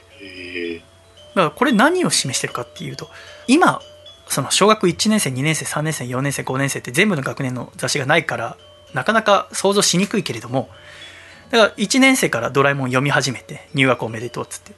で2年生になったら2年生の雑誌買うわけじゃないですかはい。で3年生4年生。だからドラえもんと一緒に大きくなっていくわけね毎月。でうそれが人気になるんですね。そうして始まったのが1973年の4月から日本テレビでアニメ「ドラえもん」が始まるんです。でもこれ半年で終わっちゃうんだって。へえ。人気がなくて。っていうのもやっぱ世間一般にはさその小学1年生から6年生とか読まないじゃない大人とか子供にはい人気があったとて、うんうんそのだって今の君が小学3年生とか読まないでしょ？あったとしてそうですね。はい。だから世間の人はドラえもんなんてあんま知らなくてうん。この日本テレビのドラえもん今のドラえもんってどこ放送局？テレビ朝日です。そうだねだけどはい最初は日本テレビで1973年からやってたんだって日曜の夜7時に30分へえ。でこれで半年間で終わるんだけど最初の3ヶ月ドラえもんの声は富田康生さんっていう方で最後の3ヶ月誰だと思う？これ。悟空の声。ああ、えー、野沢雅子そう野沢雅子さんがドラえもんの2代目の声なの、へ ーそうなんですね。信じらんないよね。全然知らなかった、は野沢雅子さんって悟空の前にドラえもんやってんだよ。え。野沢雅子さん。野沢雅子さんをそう思い浮かべる時も今もうアイデンティティの田島さんが浮かんじゃって ね。あれ本当やめてほしいよな。面白すぎて。田島さんは悪いよなあれ。あそのね。YouTube のアイデンティティのチャンネルにさあのプリテンダーっていう、あのオフィシャルヒゲダンディズムのプリテンダーをカバーしたプリテンダーっていうのがあるんだけどあれ見たことある？はい。あれ見ない方がいいよ。見るともうオフィシャルヒゲダンディズムのプリテンダー聞けなくなるから。グッベーって言うから。グッベーおめえの運命の人はオーラじゃねえって言うから。つれえけど否めねえでも離れがてえのさって言うから。もうずるいですよね。あの声で。あれ本当オフィシャルヒゲダンディズムの皆さんは訴えた方がいいよね。あのライブでみんな笑うようになっちゃってグッベーっていう。グッベーちょっと面白すぎる。グッベー。おめえの運命の。グッベーの方が運命との韻の踏み方がうまいんだよねそうですね。確かに。おめえの運命のグッベーの方が韻がいいから言いたくなっちゃう、よね。そのグッベーって 週に1回は言ってるなここはね えーっと、え ー何の話したいかな。だからそう。あの野沢雅子さんもドラえもんの声やったんだけど半年で終わっちゃう。でそこで、あ人気ないのか一般的にはって。これやっぱ自分の代表作にはなんないのかなって、えー藤本さんも思うわけよね。で74年そのアニメが終わった翌年に「テントウムシコミックス」でドラえもんの漫画が発売されるの。単行本が。これが今でも普通にみんなが手に取ってるテントウムシコミックス。45巻のドラえもん。だからこれはテントウムシコミックスのドラえもんっていうのは書かれた順じゃなくて藤子不二雄さんが自分でその学年誌小学1年生から6年生に載った中で面白いと思ったやつをチョイスして入れたやつなの。うーん。だやっぱさ低学年向き小学1年生とか2年生のドラえもんってほぼ言葉がないのやっぱうん1年生、2年生向きだから、はい、でもそれは一般向きじゃないってことでこの「テントウムシコミックス」の中には基本入ってないのへえ。だから大人が読んでも面白いと思うものをこのコミックスにしてあるんだよね。はあ45なるほ巻ど。でこれがめちゃめちゃヒットしたんだって。うーん。めちゃめちゃ面白いって一般の人でもやっぱ単行本で読むようになって。うんうんうん。でそうして1977年単行本が出て3年後に出た雑誌が「コロコロコミック」って漫画でうん。この「コロコロコミック」っていう漫画は「テントウムシコミックス」に未収録になっていたドラえもんの話をまとめて読むことができるっていうことを触れ込みで創刊された雑誌なんだって。で創刊後はもちろん表紙ドラえもんでその中に200ページドラえもんが載ってたんだってはあ。でこの「コロコロコミック」では後に映画の原作である大長編ドラえもんの連載っていうものをコロコロでするようになるんだってさ。そしてコロコロコミックが発売されて2年後にはさっきテレかさちゃんが言ってくれた通りテレ朝でアニメ「ドラえもん」の放映が開始はい。でこれがこの2020年現在まで続いているテレ朝のアニメの歴史の始まりだって。私が生まれる10年前。でこれが日本で続くアニメ長いランキングでは2位なんだって今ドラえもんって。はあ。1位なんでしょえ？ういや簡単よ。え？ドラえもんより長く続いてるアニメ言えばいいだけ。今日のかさちゃんならいけるよ。うわ。いやいやあ簡単だよ。え？ああ、え、あれ、え？さ、あ、サザエさん。そうだよサザエさん。自信持って言え。サザエさん以外に何があるんだね。そうですよね。ん。ないっすよね。ないだよね。そう。今だから2位らしいんだけどだからこの1979年の4月にアニメ「ドラえもん」が始まって。だから漫画の連載が始まって9年後だよね。テレ朝で始まってこれが大ヒットするんですよね。だからてっきり僕らなんていうのはもう連載が始まってでアニメが始まってもうすぐ大ブレイクした作品だと思ってたけれどもそうではなくて、ある日を境に急に国民的漫画になったんではないんですよドラえもんっていうのは。小学1年生から6年生まで毎月毎月ドラえもんを新作を書いてだからそれを読んでいた読者っていうのはのび太という友達と共に成長を積み重ねることができたわけですね。だからじわじわと日本中の子供たちに浸透していったわけです。うん。だから小学1年生のドラえもんを見るとドラえもんより背ちっちゃいんですああ。でも小学6年生の時ののび太はもうドラえもんの背を優に越してるんですよねなるほど。で小学6年生の3月号つまりこう小学校卒業して中学校行く前の最後のお小学6年生の3月号では巣立っていく読者に向けてそんな子供たちの背中を押してくれるようなエピソードが毎年掲載されてたんだってうん。こんな風に生活をしながら付き合える漫画なんていうのは他になかったわけですね。でこうしてドラえもんは子供たちの中にそして、えー家庭の中に、えー浸透していってで普通の漫画とかアニメの中では日常生活さっきかさちゃんが言った通りのおものが作られてるけども年に1回映画の中で日常を飛び出して大冒険をするっていうのが映画シリーズですよね。うん。1980年1月からコロコロでは連載が始まったんですけど「のび太の恐竜」っていう。でそこから毎年これすごいの。でそこから毎年「のび太の宇宙開拓史」「のび太の大魔教」「のび太の海底祈願所」って続いていくわけだけどもまずコロコロで連載をするんだってその原作を。でその後に映画が公開になるんだって。でその映画の原作を書く時、えー藤本さんは結末を決めてないんだって。え書いてってキャラクターが面白い方に行く方に話を進めていくんだって。でもさそんなの待ってらんないわけだってもう連載が終わると同時にもう映画公開しなきゃいけないからそうですよね。でも結末が決まってないうちに映画も作り始めるんだってだうんうん。からもうそれってもう全編の信頼を藤本さんに置いてないとできないことだよねそうですよねだか。らもう先生の書くものは必ず面白いっていう信頼があってうん。なぜならもうそれ作ってる人たちはさもうその子供たちとかがそのドラえもんと一緒に育ったりしてるから。それからでもうドラえもんを書いてるこのお藤子 F 不二雄さんっていうのは素晴らしい人は絶対信頼できる人だっていうことで漫画を描きながらそそれを様子を見ながら映画を作っていくんですね。う。こうしてえ読者もお視聴者もドラえもんと一緒に育っていったわけですけどもそれと同時にドラえもんを描く藤子プロっていうこのスタッフの人人たちも育っていくんですよね。でうん今回このおミュージアム行ってすごく素晴らしいなと思ったのが一つあってさ、そのお1996年62歳の時に長編の、ね「のび太のねじ巻きシティ冒険記」の連載がコロコロコミックで始まるんだけどはい。この時にはもう先生まあ体調もあんま良くないから先生がネーム書いてストーリー考えてでそれをお指示受けた藤子プロの方々が仕上げるっていう感じだったわけよね。で仕上がった原稿のコピーもらった藤子先生がそれ見てこれはドラえもんとしてちょっと物足りないなって思ったらしくてそのコピーにたくさんこう注文を書いたものが残ってんの。あのこんなあ感じはダメですよとかもう時代は時代なんだからもう今の時代エアコンのない部屋なんてないですからのび太の部屋にあのエアコンつけてくださいとかうんうん本棚あのび太はもうちょっと散らかってるはずですからあの本棚ちゃんとあこういう感じで入れてくださいっていろいろこう注文を書いて戻したんだって。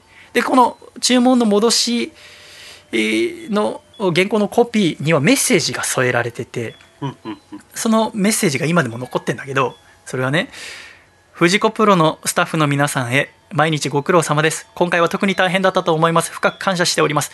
感謝しながらこんなことを言うのは申し訳ないのですが欲が出たと言いますか。点点点この機会に徹底的に僕の理想像を聞いてほしいと思うのです。言いたいことはコピーへの書き込みを見てもらえば分かってもらえるでしょう。漫画家がベテランになると絵やアイディア作りのコツが分かってきます。この時が一番の危機なんです。ついつい楽に仕事をしようとする。こうなるとあっという間にマンネリの坂を転げ落ちることになります。次回の意味も込めて言うのですが漫画は一作一作初心に帰って苦しんだり悩んだりしながら書くものです。お互い頑張りましょう。藤子プロ作品は藤子本人が書かなくなってからぐっと質が上がったなと言われたら嬉しいのですがってメッセージに書かれてるのよ。うん。すごく愛がこもったメッセージだなって私は思うんですけども、でこのメッセージを書かれて、えー年1996年の9月に自宅でこのねじ巻きして冒険記を書かれてる途中でお亡くなりになられたんでね。去年62歳だったわけですけども。でここまでそのミュージアム回ったりいろいろ本見てさ。でミュージアムの中には藤子 F 不二雄作品のコミックが全部置かれてて。でそれを読んでてさ改めてそのどうして「ドラえもん」っていう作品が今でも愛されてるのかってことを考えたんですよね。F 先生の作品の中ではパーマンもあるし21エモンもあるしエスパーマミもあるしキテレツ大百科もあるし梅干し殿下もあるわけですよね。その他もう何枚いくつもあって藤本さんは生涯に5万枚の原稿を書かれたらしいんだけれども、どの作品もドラえもんに負けず劣らず面白いわけです。でもやっぱり君の娘に愛されているのはドラえもんなわけですよね、うん。今でも最も愛されているのはドラえもん。それはなぜかっていうと私が思うにそれは藤子 F 不二雄さん本人藤本弘という人間作者自身を最も作品の中で表現したものがドラえもんだからなのではないかなと思うんですね。あの1989年2月私が生まれて1ヶ月後の小学2年生に載ったインタビューがあってそれは保護者向けに掲載されたインタビューらしいんだけど F 先生はのび太というキャラクターについてこう話してるのよね。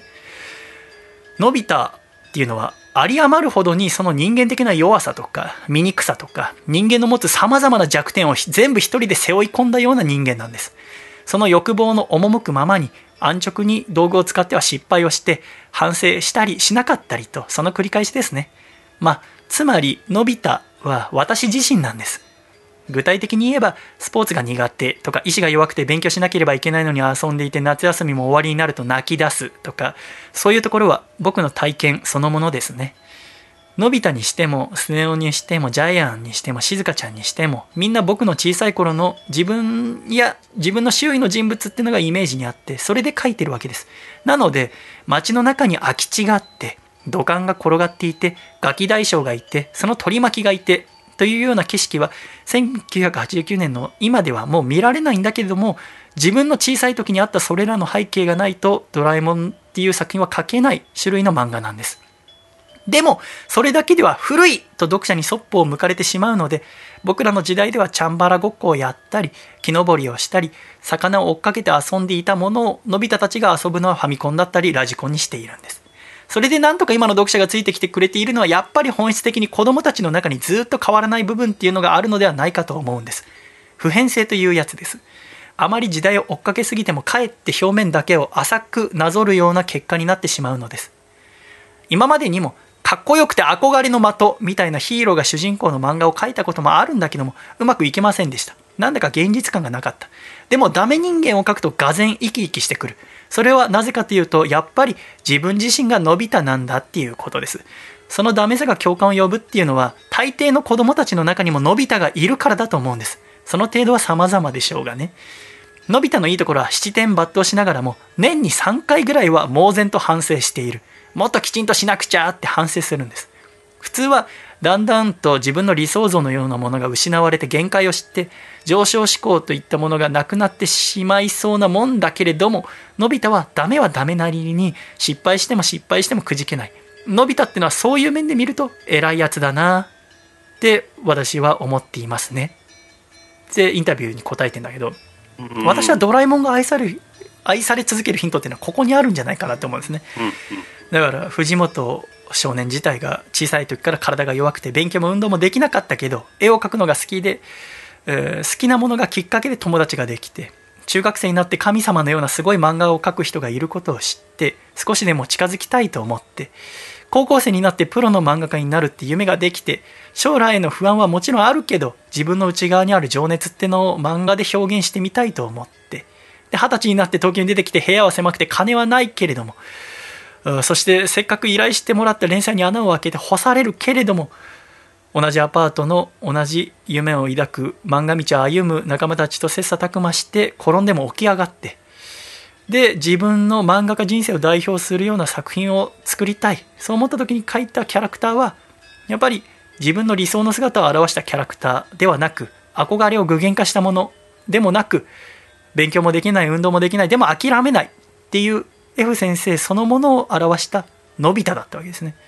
だからやっぱり自分自身を表したのび太だったからこそその周囲のキャラクターも熱い血が通ったものになって自分の寿命を終えられて24年が経った2020年の今でも多くの人に愛されて今この時も全国のスクリーンでのび太の大恐竜で大冒険を繰り広げているんではないかなって私は思います。はい。のび太ってこうやってできたんだと思って。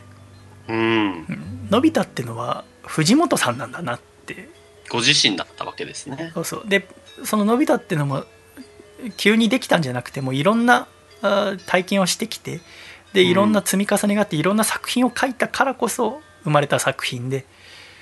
でえー37歳の時に生まれたドラえもんとおののび太たちは先生を代表する作品として今でも愛されてるわけですからすごいですよね。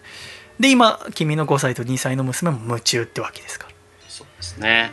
素晴らしいなって私は思いましてね。うん。素晴らしいななんて言いながら家族でいっぱいの藤子 F 不二雄ミュージアムを一人で歩いてたんだけど。でミュージアムカフェって場所があってさはい。そこご飯食べられるんだけど。で私はそこでアンキパンビーフシチューを食べてですね。ああいいですね。はあつってアンキパンでククをそれで覚えたんだけれども もうかあの焦げ目で書かれていてね。うめえなあなんて言って。で屋外にその原っぱって場所があってはい。そこにはあのドラえもんがいて、うん。えーのび太がいて、えー空き地があって土管があってでのび太の恐竜に出てくるピースケがいてうん。でパーマンたちは昼寝してるしお化けは笑ってるしすごく不思議なそして素敵な空間が広がってるんだけどさそこにあのどこでもドアがあるんだよ。あおそらく実寸大の。あはい。感動してさどこでもドアだと思って。でそれちょっと半開きになっててくぐれるようになってるわけ。うん。でくぐろうとしてさ私そこ入ろうとしたらさはい。頭がコツンってぶつかったんだよ。えその瞬間にさあ僕は大人になってしまったんだえ 今まで自分が大人だってあ思ったことなかったけど31歳まで。そこで初めてあ僕は大人なんだと思って。で僕はその川崎にあるさその藤子 F 不二雄ミュージアムの原っぱでくぐったら僕は沖縄にでも行ってみたいなと思ったんだけどくぐってもそこは川崎だったんだよね。うん。多分君の娘とかだったらどこでも好きな場所に行けたんだよ 私は大人になってしまったんだと。頭ぶつかるんだと思って、うん、なんかしみじみした気分になってさ。うん。で館内に戻ったらさその藤子 F 不二雄ミュージアム限定のガチャガチャがあってさ。でその台が6つあるんだけどさ。はい。あっと思って。その君の娘になんかお土産買ってこうと思ってさ。はい。その藤子 F 不二雄ミュージアム限定のガチャガチャっていうのは、まあ、1回400円でさはい。でカプセル自体がドラえもんとかのキャラクターの顔になっててはい。ですごいたくさんあるわけそのドラえもんの巨大な2メーターぐらいあるドラえもんの容器の中にたくさんその、うん景品が入っててでそれを囲むように6つガチャガチャの台があって400円入れるとそれがガチャガチャできるんだけどはい。でそのカプセル自体がキャラクターの顔になっててでカプセル開けると胴体の部品とかが入ってるらしいの。でフィギュアになるらしい、でそれをやろうと思ってさ。でキャラクターはドラえもんドラミちゃんパーマンポコニャンなわけ。はい。で一回やってみてさガチャガチャって言ったら。で最初に当たったのがこれ、ドラえもん。ああ。見える？そうこれだもう今丸っこいけどこれ開けると中に胴体パーツが入っててえーすごく出来がいいんですよ。はい。でこれあこれ娘にあげようと思ってさ。よかった。でもあと思って。そういや先週テレビ電話で話した時ドラえもんのぬいぐるみも2つあったなと思ってさはい。あやっぱ2人いるから1つじゃなんか喧嘩とかするのにだったら嫌だなと思ってはい。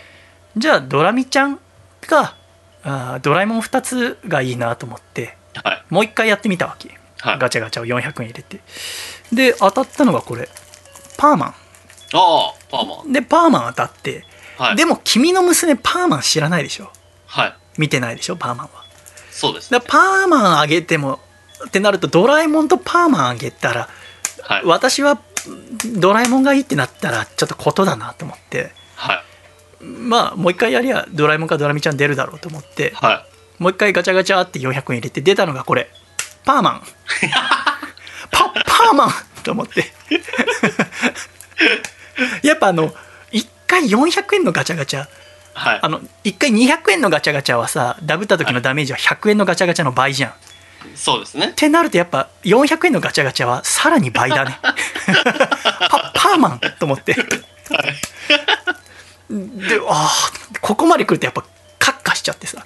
は何が何でもドラえもんかドラミちゃん出してやると。はい。で周りには子供いるんだ、まあ、でも6つ台あるからさちょっと台変えて。はい。で400円入れてガチャガチャガチャガチャガチャガチャって回したわけ、はいでしたらなんか詰まっちゃって。ああ景品が出てこなかったんだよ。あ。はであ景品出てこなくなったと思って近くにあの係員さんいたからそのスタッフさんがいたからあのスタッフさん呼んで「すいませんあの今400円入れたんですけど詰まっちゃって」っつったの。あれしたらすごく丁寧に対応してくださって「ごめんなさい」っつって女性の方私と同い年ぐらいの。そしたらはい。その機械開けてさ「あーちょっと今なんか詰まっちゃってたみたいです。申し訳ございません」って言って「いや全然構いませんよ」って言って。で私はもうはい。その時さ、そのお詫びにじゃないけど好きなのお渡ししますって言ってくれねえかなってちょっと下心が出てるなんかない話じゃなさそうじゃない？い。はい。そういうパターンはね。ありそうだ。だよね、ありそうですね。でもやっぱドラえもんやっぱ藤子 F 不二雄先生がすごく真面目な方だからやっぱそういうことはしないの申し訳ございませんって言ってあの400円お返しするか今これ見たところ次に出る景品が何か分かるのでそれをお渡しするかどちらがいいですかって言われたのはい。あちなみに次出る景品って何だったんですか？って聞いたらパーマンなんだよ。パパーマン！って聞いてあっぶねえと思って400円くださいっつって。400円もらって隣の台行って回して出たのがパーマン。パパーマン！膝から崩れ落ちて手元にドラ1パーマン3うわ。パーマンそしたらさ隣にいたさ4歳ぐらいの男の子がさはい。「いいなパーマン」って僕に言ってきたのおお。あっと思ってすぐそれを一つ押し付けて「はいあげる」っつって「はいどうぞ」っつってそしたら近くにいたお母さんが「あ本当にいいんですか？もあの申し訳ないです」って言うからさ「いやいいんです、はい。パパーマンもおそらくその方が喜びますって。私にとって今パーマンは負でしかないのがこの子に渡ることになって瞬間に「陽になるんです!」っていう力説をした瞬間もうお母さん引いてたけど「すいませんありがとうございます」ということで今私の手元には、あドラ1パーマ2でここにありますので、はい。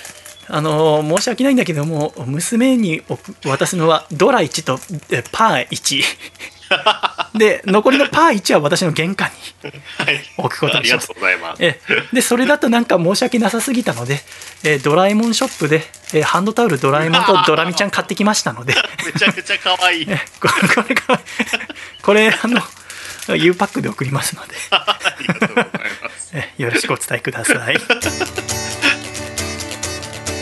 京都府ラジオネームタニッチさんからいただいた細身のシャイボーイがお父さんと仲直りする方法。お父さんメンマは割り箸を煮込んだもの。って小さい時に教えてくれたの。ずっと信じていました。細身のシャイボーイのアコースティックレディオ。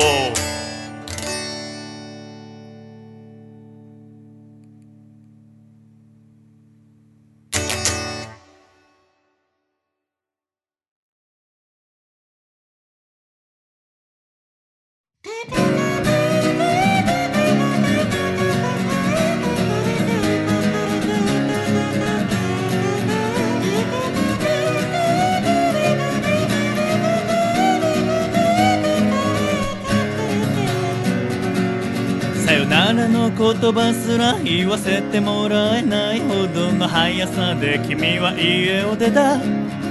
昨夜からの喧嘩は思いもよらずに燃え上がり二人を別れと導いたうべべ。そもそもは僕がズボラすぎたんだ。恋人らしいことの一つせず。記念日や誕生日もほったらかしては冷たい人ねと泣かせた君とルイボスティーを飲みながらおしゃべりするのが好きだったんだ。二人ルイボスティーを飲みながら過ごせればそれでよかった。家のことなど僕は何一つせず全て君の役目だと押し付けた。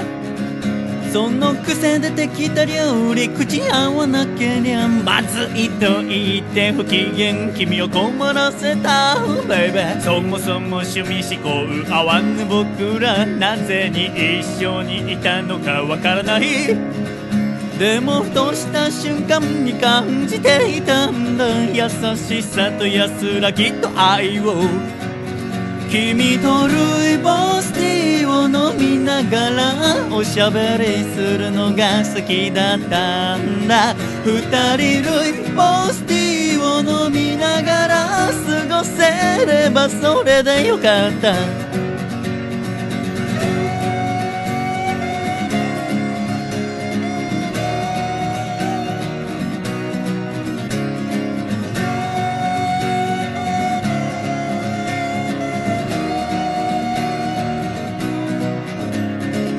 し追いかけたならまだ追いつけるかな。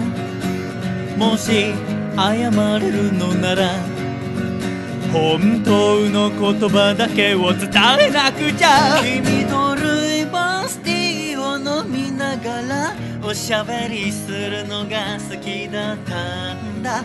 二人ルイボスティーを飲みながら過ごせればそれでよかった。ルイボスティーを飲みながらおしゃべりするのが好きだったんだ。二人ルイボスティーを飲みながら過ごせればそれでよかった。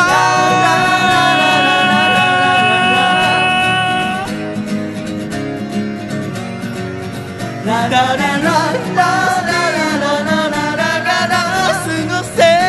ばそれでよかった。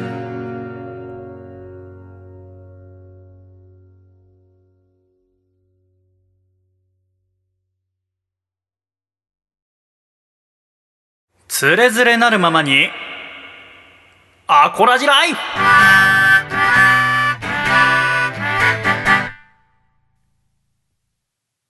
つれづれなるままにアコラジライフこのコーナーではアコラジっ子からいただいた日々の生活にまつわるお便りやふと疑問に思ったことなどを紹介します笠倉さはい。んよろしくお願いしますよろしくお願いします。ドラえもんの誕生日は9月3日ですねはい。ですので次の木曜日が誕生日ですねうんうん。その藤子 F 不二雄ミュージアムから帰る時にさなんで私はそのあんまりあんまりっていうか全くって言ってほどドラえもんを通ってきてないんだろうなって思ってはい。でちょいと考えてみたんだけどでどっちかというとその「笑うセールスマン」とか「怪物くん」とか「漫画道」っていう藤子不二雄 A 先生の方は読んでるのにはい。F 先生のはあんま読んだことないなと思ってさで家着いてあって思いついたのが探して出てきたんだけどこれでさ今見える、はい。はい。この本「ドラえもんのことわざ辞典」っていうはい。はい。はい。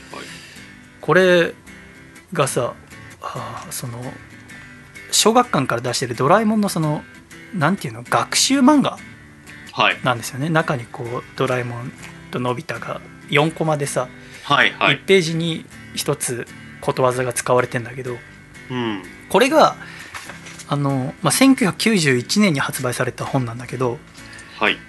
要はあの母親の澄子がその私にことわざを覚えさせようと思って多分小学校入る前に買ってるんですよねうーん。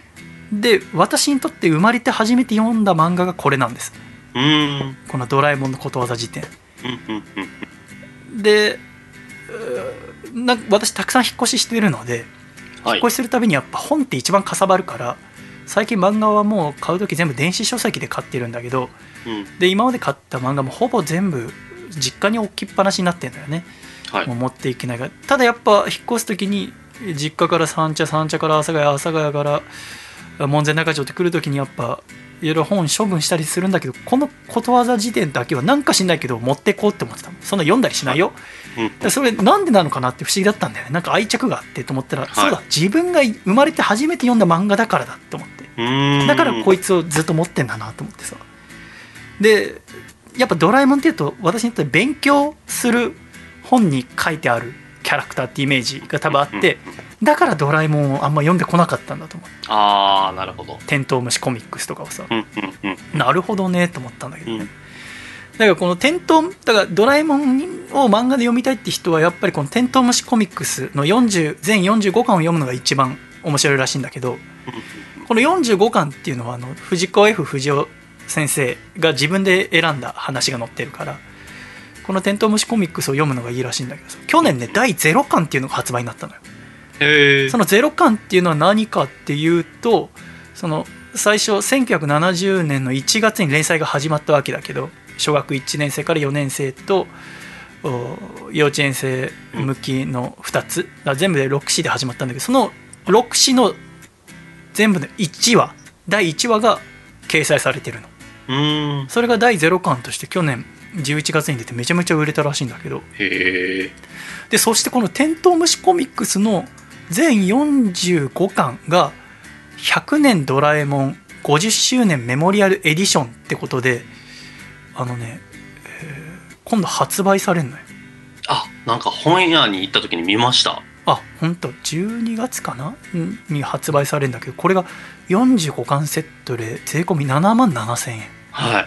はい。要はそのドラえもんが生まれたのがあー22世紀？2112年9月3日だけれども、はい。その時でもドラえもんっていうものが漫画で残ってるようにっつって、うん、うん。そのめちゃめちゃその紙質だとか紙の閉じ方とか表紙とか製本ってものにこだわって作られたそのパーフェクト版のドラえもん7万7000円欲しいけどさ やっぱ相当かさばるだろうなと思ってさそうですね。なかなか勇気なんかいつかこれで読んでみたいなって思うんだよね。はい。であのだからその45巻全45巻の中には収録されてないドラえもんの話もたくさんあるんだけど学年誌に書かれたでもそれは数年前に藤子 F 不二雄大全集っていう藤子 F 不二雄さん。の作品を全部載せた本っていうのが作られててでそこには載ってるからでそちらだからテントウムシコミックス読ん。で面白かったらそっちを読むのがいいらしいん。だけどねでもこのね100年ドラえもん。7万7000ちょっと気になるん。だよねすごいよねこれで私だから生まれて初めて読んだ漫画はこの「ドラえもんのことわざ」時点ではい。じゃあ一番最初に買った漫画何なんだろうなって思い返した時に高校1年生の4月だからあ横浜から東京に電車通学するようになってはい。でその時にだから毎日品川って駅を通るようになるんだけど、うんうん。その品川駅でもう僕も高校生になったから自分で漫画買ってみようと思ってはい。4月2日に発売になったあ漫画があその平積みしてあってそれを買ったんだけどそれがあのさっきのその「バクマン」を書いた大場つぐみさんと小畑武史さんのタッグの「デスノート」って漫画。ああデスノートが私は初めて買った漫画なんですよね。400いくらか出して。ちょうど1巻が発売になった時で。でデスノートは全12巻かなでプラス1巻の13巻もあるかもしれないけどまあその今全部通して読んだ時にどう思うのか分かんないけどその発売されて読んだ時にこんな漫画読んだことないと思ってすごいドキドキしたんですよね。であの表紙の手触りとかもなマット仕様っていうのかうーん。なんか触ったことのない表紙感ででそれを品川の駅で、えー入学したばっか高校1年生の時に買って横須賀線の中で品川から東戸塚までの中で読んだんだけどさただセリフがめちゃめちゃ多くてデスノートって。全然その40分ぐらいじゃ読み切れなかったんだけどうん。私はそのデスノートをでちょうど私が高校3年生の時に完結するんだけどうんやっぱ発売されるたびにその品川の本屋さんで買って帰りの電車で読むっていうのが一つパターンとしてあって私はすごく思い出深い漫画なんですよね。好きでしたねデスノート君は生まれて一番最初に買った漫画何ですか？えー、なんだろう。最初に読んだのは確あかそっちの方覚えてるの？あの父親がジャンプ大好きでへえ「大の大冒険」っていう漫画を、はいはいドラゴンクエストシリーズのやつを最初には読みましたね。で買ったのはは「ドラゴンボールの」あの完全版。ああはいはいはいはい。わかるわかる。ちょっと大きいやつね。大判型のなんかこう月に2冊出るんですよね。書き下ろしの表紙で。うんうんわかるわかる。はい。ちょっとサイズ大きくてね分厚くてね。それだったと思いますお前ちょっとサイズ大きくて分厚い「スラムダンクの新しいやつ返せよ早く 貸したままだよな。お今思い出した久しぶりに。あれ何年前で貸したの？2年とか経つんじゃないのか。もうなあ。なあ。はいはい。あれだぞお前。あれ全巻集めるとさ帯帯にかの半券を切って送ると全員ポスターもらえるっていうあれだったのにいざ切って送ろうと思ったらなんか最初の3巻ぐらいなくてあれと思ったらあのバカが持ってやがると思って。今思い出したわ。そうだ。ああですね。なんか言い返せ。ですねじゃねえ。なんだですねって。えー、つれづれなるままにアコラジあだから来週のメッセージテーマはじゃあはい。私が生まれて初めて買った漫画にしたいと思います。はい。あなたが初めて買った漫画ぜひ教えてください。そう私はデスノートだったね。えー今週1通目こちらラジオネーム埼玉県のおいちゃんさんからいただきました。あーお二方毎日暑いですね。お二方は何か暑さ対策をしてますか？自分は家を出る前に全身を汗拭きシートをで拭いてスースーした状態で出かけると電車でも冷房がより涼しく感じられてグーですといただきました。どうですか？か暑さ対策。ええあまあでもシートは持ち歩いてますよね。ボディシートフェイスシートみたいなああそうなんだ。あとはまあえー、ヒートテックとかですか？そういう。暑いだろ今の時期ヒートテック来たら。あヒートテックじゃない エアリズムです、うん。こんな怒んなくていいよね、ちょっとスラムダンクの一件以降ちょっとヒートアップしてる そうだね。ちょっと思い出しちゃったから、あいつ俺の「スラムダンク。俺のポスター。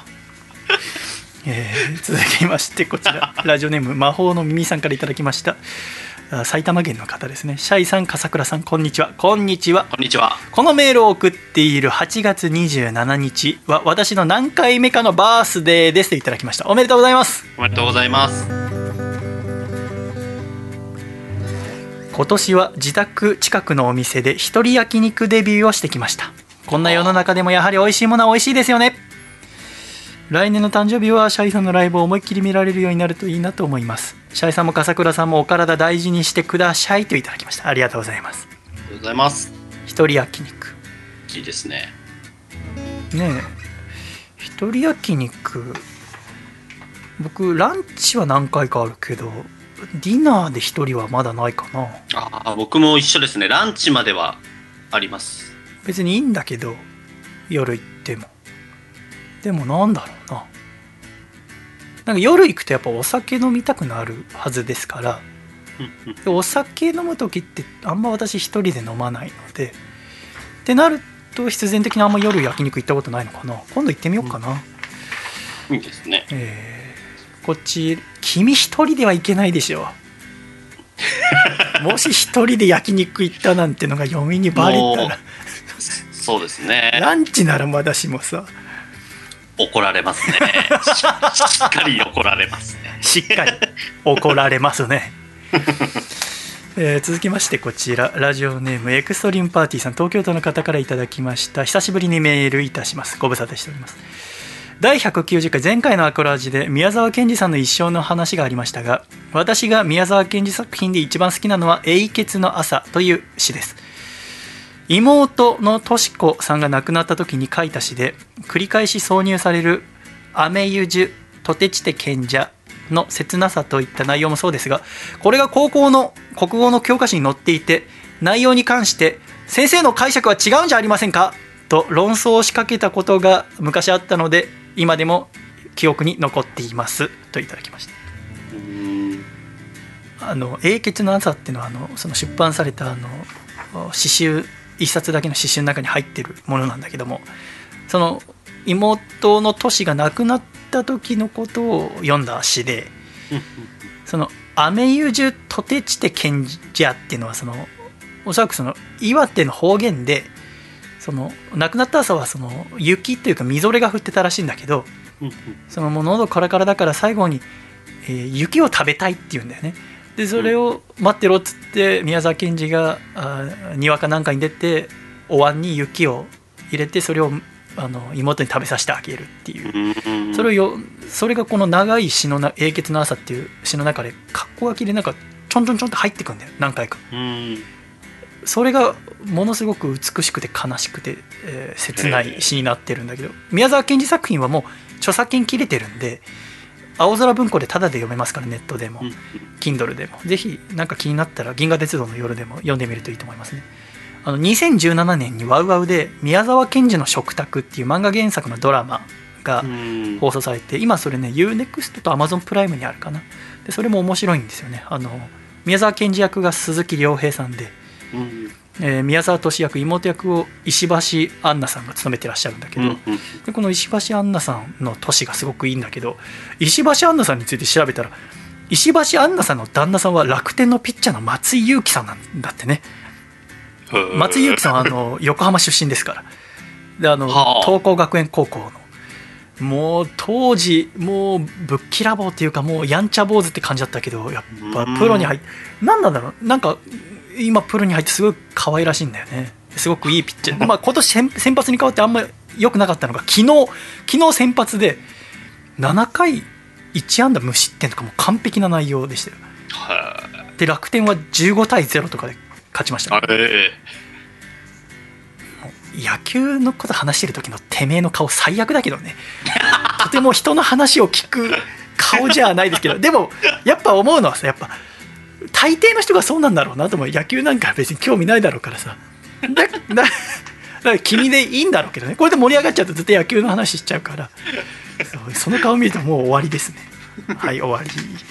だからそのねエクスリームパーティーさんはそのももクロの幕が上がるって映画がその銀河鉄道の夜っていうのが一個テーマになってるのでそれで改めて読んでハマって岩手の花巻の宮沢賢治記念館にも行ったって書いてある。いいね私行ったことないな。いつか行ってみたいな。続きましてこちらラジオネーム東京都キーちゃんにのいちご姫さんは最近食べたパンの中で一番美味しかったものがあったので教ええーさせていただきたいと思いますといただきましたそれはビドフランスのアンクロワッサンです。クロワッサンの中にあんこが入っており衝撃的に美味しいです。1個140円で値段もお手頃なのでぜひ食べてみてください。だって。写真もありますけど美味しそうですねあんクロワッサン食べたことないね。チョコクロワッサンはね時々食べるけども。はい。アップね私今もうちょこちょこ食べるけどもって言いそうになったのを 直前でえ変えて急な角度で避けました今。アップなと思って。いいですね。ビドフランス真ん中とかこの辺りね日本橋にあるかな。ぜひ行った時に食べてみたいと思いますね。ありがとうございます。続きましてこちら大阪府ラジオネームモリティザルティさんからいただきました。シャイボーイさん笠倉さんこんにちは。こんにちは。こんにちはシャイさんが以前お話しされていた吉野家のポケモリ、えーポケモン森ですね。を小学生の弟とドラえもんのび太の新旧量を見た後に食べに行きましたと。でそれにはあのフィギュアがついてるんだけども。私はカバルドンというポケモンのフィギュアが当たりました。力がしうん。あ作りがしっかりしておりとても出来がいいです応募者にはポケモリの器が当たるらしいです以前ポケモリの器をサラダボウルにしたいとシャイさんはお話しされていたので応募してみてはいかがですか？といただきましたが。そう私はあのトリトドンっていうキャラクターのフィギュアが当たりましたけど、トリトドンは今私はあのカップラーメンとか食べるときに蓋の上に置くいい重しになってます。重すぎず軽すぎず。軽すぎると蓋開いちゃうけど重すぎると落ちちゃうでしょ？蓋ごと。そうですね。トリトドン絶妙なんだよね まさかそこに使われるとは思ってなかった。多分ね鳥とこれから生きてる限りずっと手元に置いておくんじゃないかな。なんかあのシールとか貼るのめんどくさくてさあのはい。裏に貼ってあるやつ。とか、それをもうトリトドンが常にあのポットの横にあって カップラーメン食べるときはトリトドンが役に立ってるんですよね。応募者には当たるかもしれない。でもこれ私応募したとこでどうせ私はパーマンしか当たんないと思うんでね。結構ですえー、つれづれなるままにアッコーラジライフ今週もありがとうございました。このコーナーは懸命につれづれと書いてある Radio アットマークハサミのシャイバイドットカムまで送ってきてください。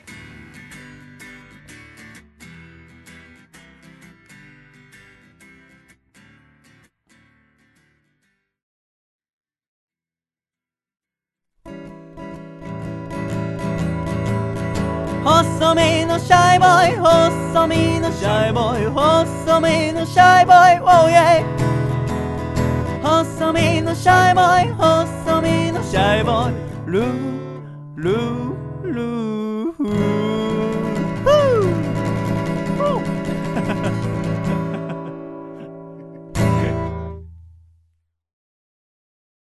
第191回細身のシャイバイのアコースティックラジオ。この番組は徳島県ソマ静岡県エルモミーゴ東京都エクストリームパーティー岐阜県緑神奈川県パラレル京都府タニッチ東京都マーチル。以上7名の提供で今週はシャイと笠倉2名でお送りしあシャイと笠倉そしてパーマンとドラえもんの4名でお送りしてまいりました。今週も最後までありがとうございました。ではエンディング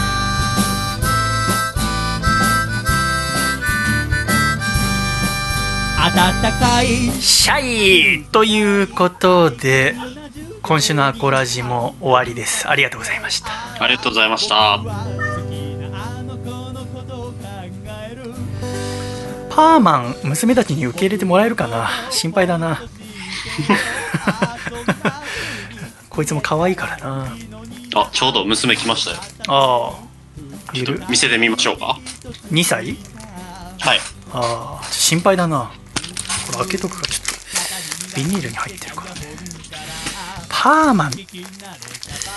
パーマンでもフォルム可愛いけどな。ああおはよう。おはよう。いやーああ今日も可愛いね。ねえ。ねえありがとうね。あ今週も変顔してくれるんだね 前も言ったけどラジオと変顔の相性最悪だからね。おはよう。今日も可愛いね。あのねあのシャイお兄ちゃん今週ドラえもんの家行ってきたの。でほらドラえもんのガチャガチャとかしてきたの。ほら。ドラえもんだ。これ開けると中にドラえもんの体入ってるのよ。これあの今度送るから。あげるこれ。ドラえもんもらえるんだって。やったね。ちょっと待っててねこれ今度送るからね。でこのドラえもんの家族でねこれこれこれパーマンって言うんだけどね。これみ何？これ見たことない？知ってる？わかんない。知らない？パーマ。ン。そう。うまい。パーマ。ンそうそう。パーマ。ン。これあのドラえもんの家族だから。あの本当に時々ドラえもんのアニメでたまにコラボしたりすることあるから。そう、ドラえもんだ。そうこっちドラえもん。こっちは？あそうそう。パーマン。そうそうそう。そうそう。このあのドラえもんとパーマン一緒に送るからどっちも仲良くしてあげてお家に来るんだって、両方。やったね。うんあとあの罪滅ぼしってわけじゃないけどあのこのあドラえドラえもんのドラえもんとドラミちゃんのタオルも送るからそう、ドラえもん。これ何？そう、ドラミちゃん。そうあのこれもあげるからこれをあのお姉ちゃんと仲良く分けてあ、そう。うんよかったね。今度送るから あとあの9月3日今度の木曜日あのドラえもん誕生日だから。ドラえもん誕生日だって。今、今もこれね、ドラえもんの服をね、あ本当だ着てる。どこでもドアをドラえもんがくくぐるやつ。あ可愛い。あ超いいね。本当に好きなんだね。あ すごくいいね。あの次の木曜日ドラえもんの誕生日だからちょっとお祝いしてあげて。お祝いしてあげようね。年齢が何歳かちょっと分かんないけど。まあーマイナス90歳とかだから。うん。マイナス90歳ぐらいの祝い方どうやればいいのかよく分かんないけど。ね。ね。えありがとうね。ね。えね。えしゃん？ね。えあありがとうねまあエンディングの大半が「ねえ」で構成されてるのはどうかと思うけども。私がこれは私が悪いんだけども、ね、やっぱちょっと下手すると私がバーチャルキャラクターだと思ってる節がやっぱあるんだよね。ドラえもんと同列のこう画面上のドラえもんと同列だったら光栄だね。話からずうん。ありがとうね。変顔してくれて、うん今週終わりこれで。今週も最後まで。ありがとうございましたまた来週笑顔でお会いしましょう。では行くぞ。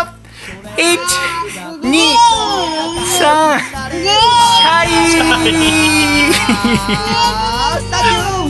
また来週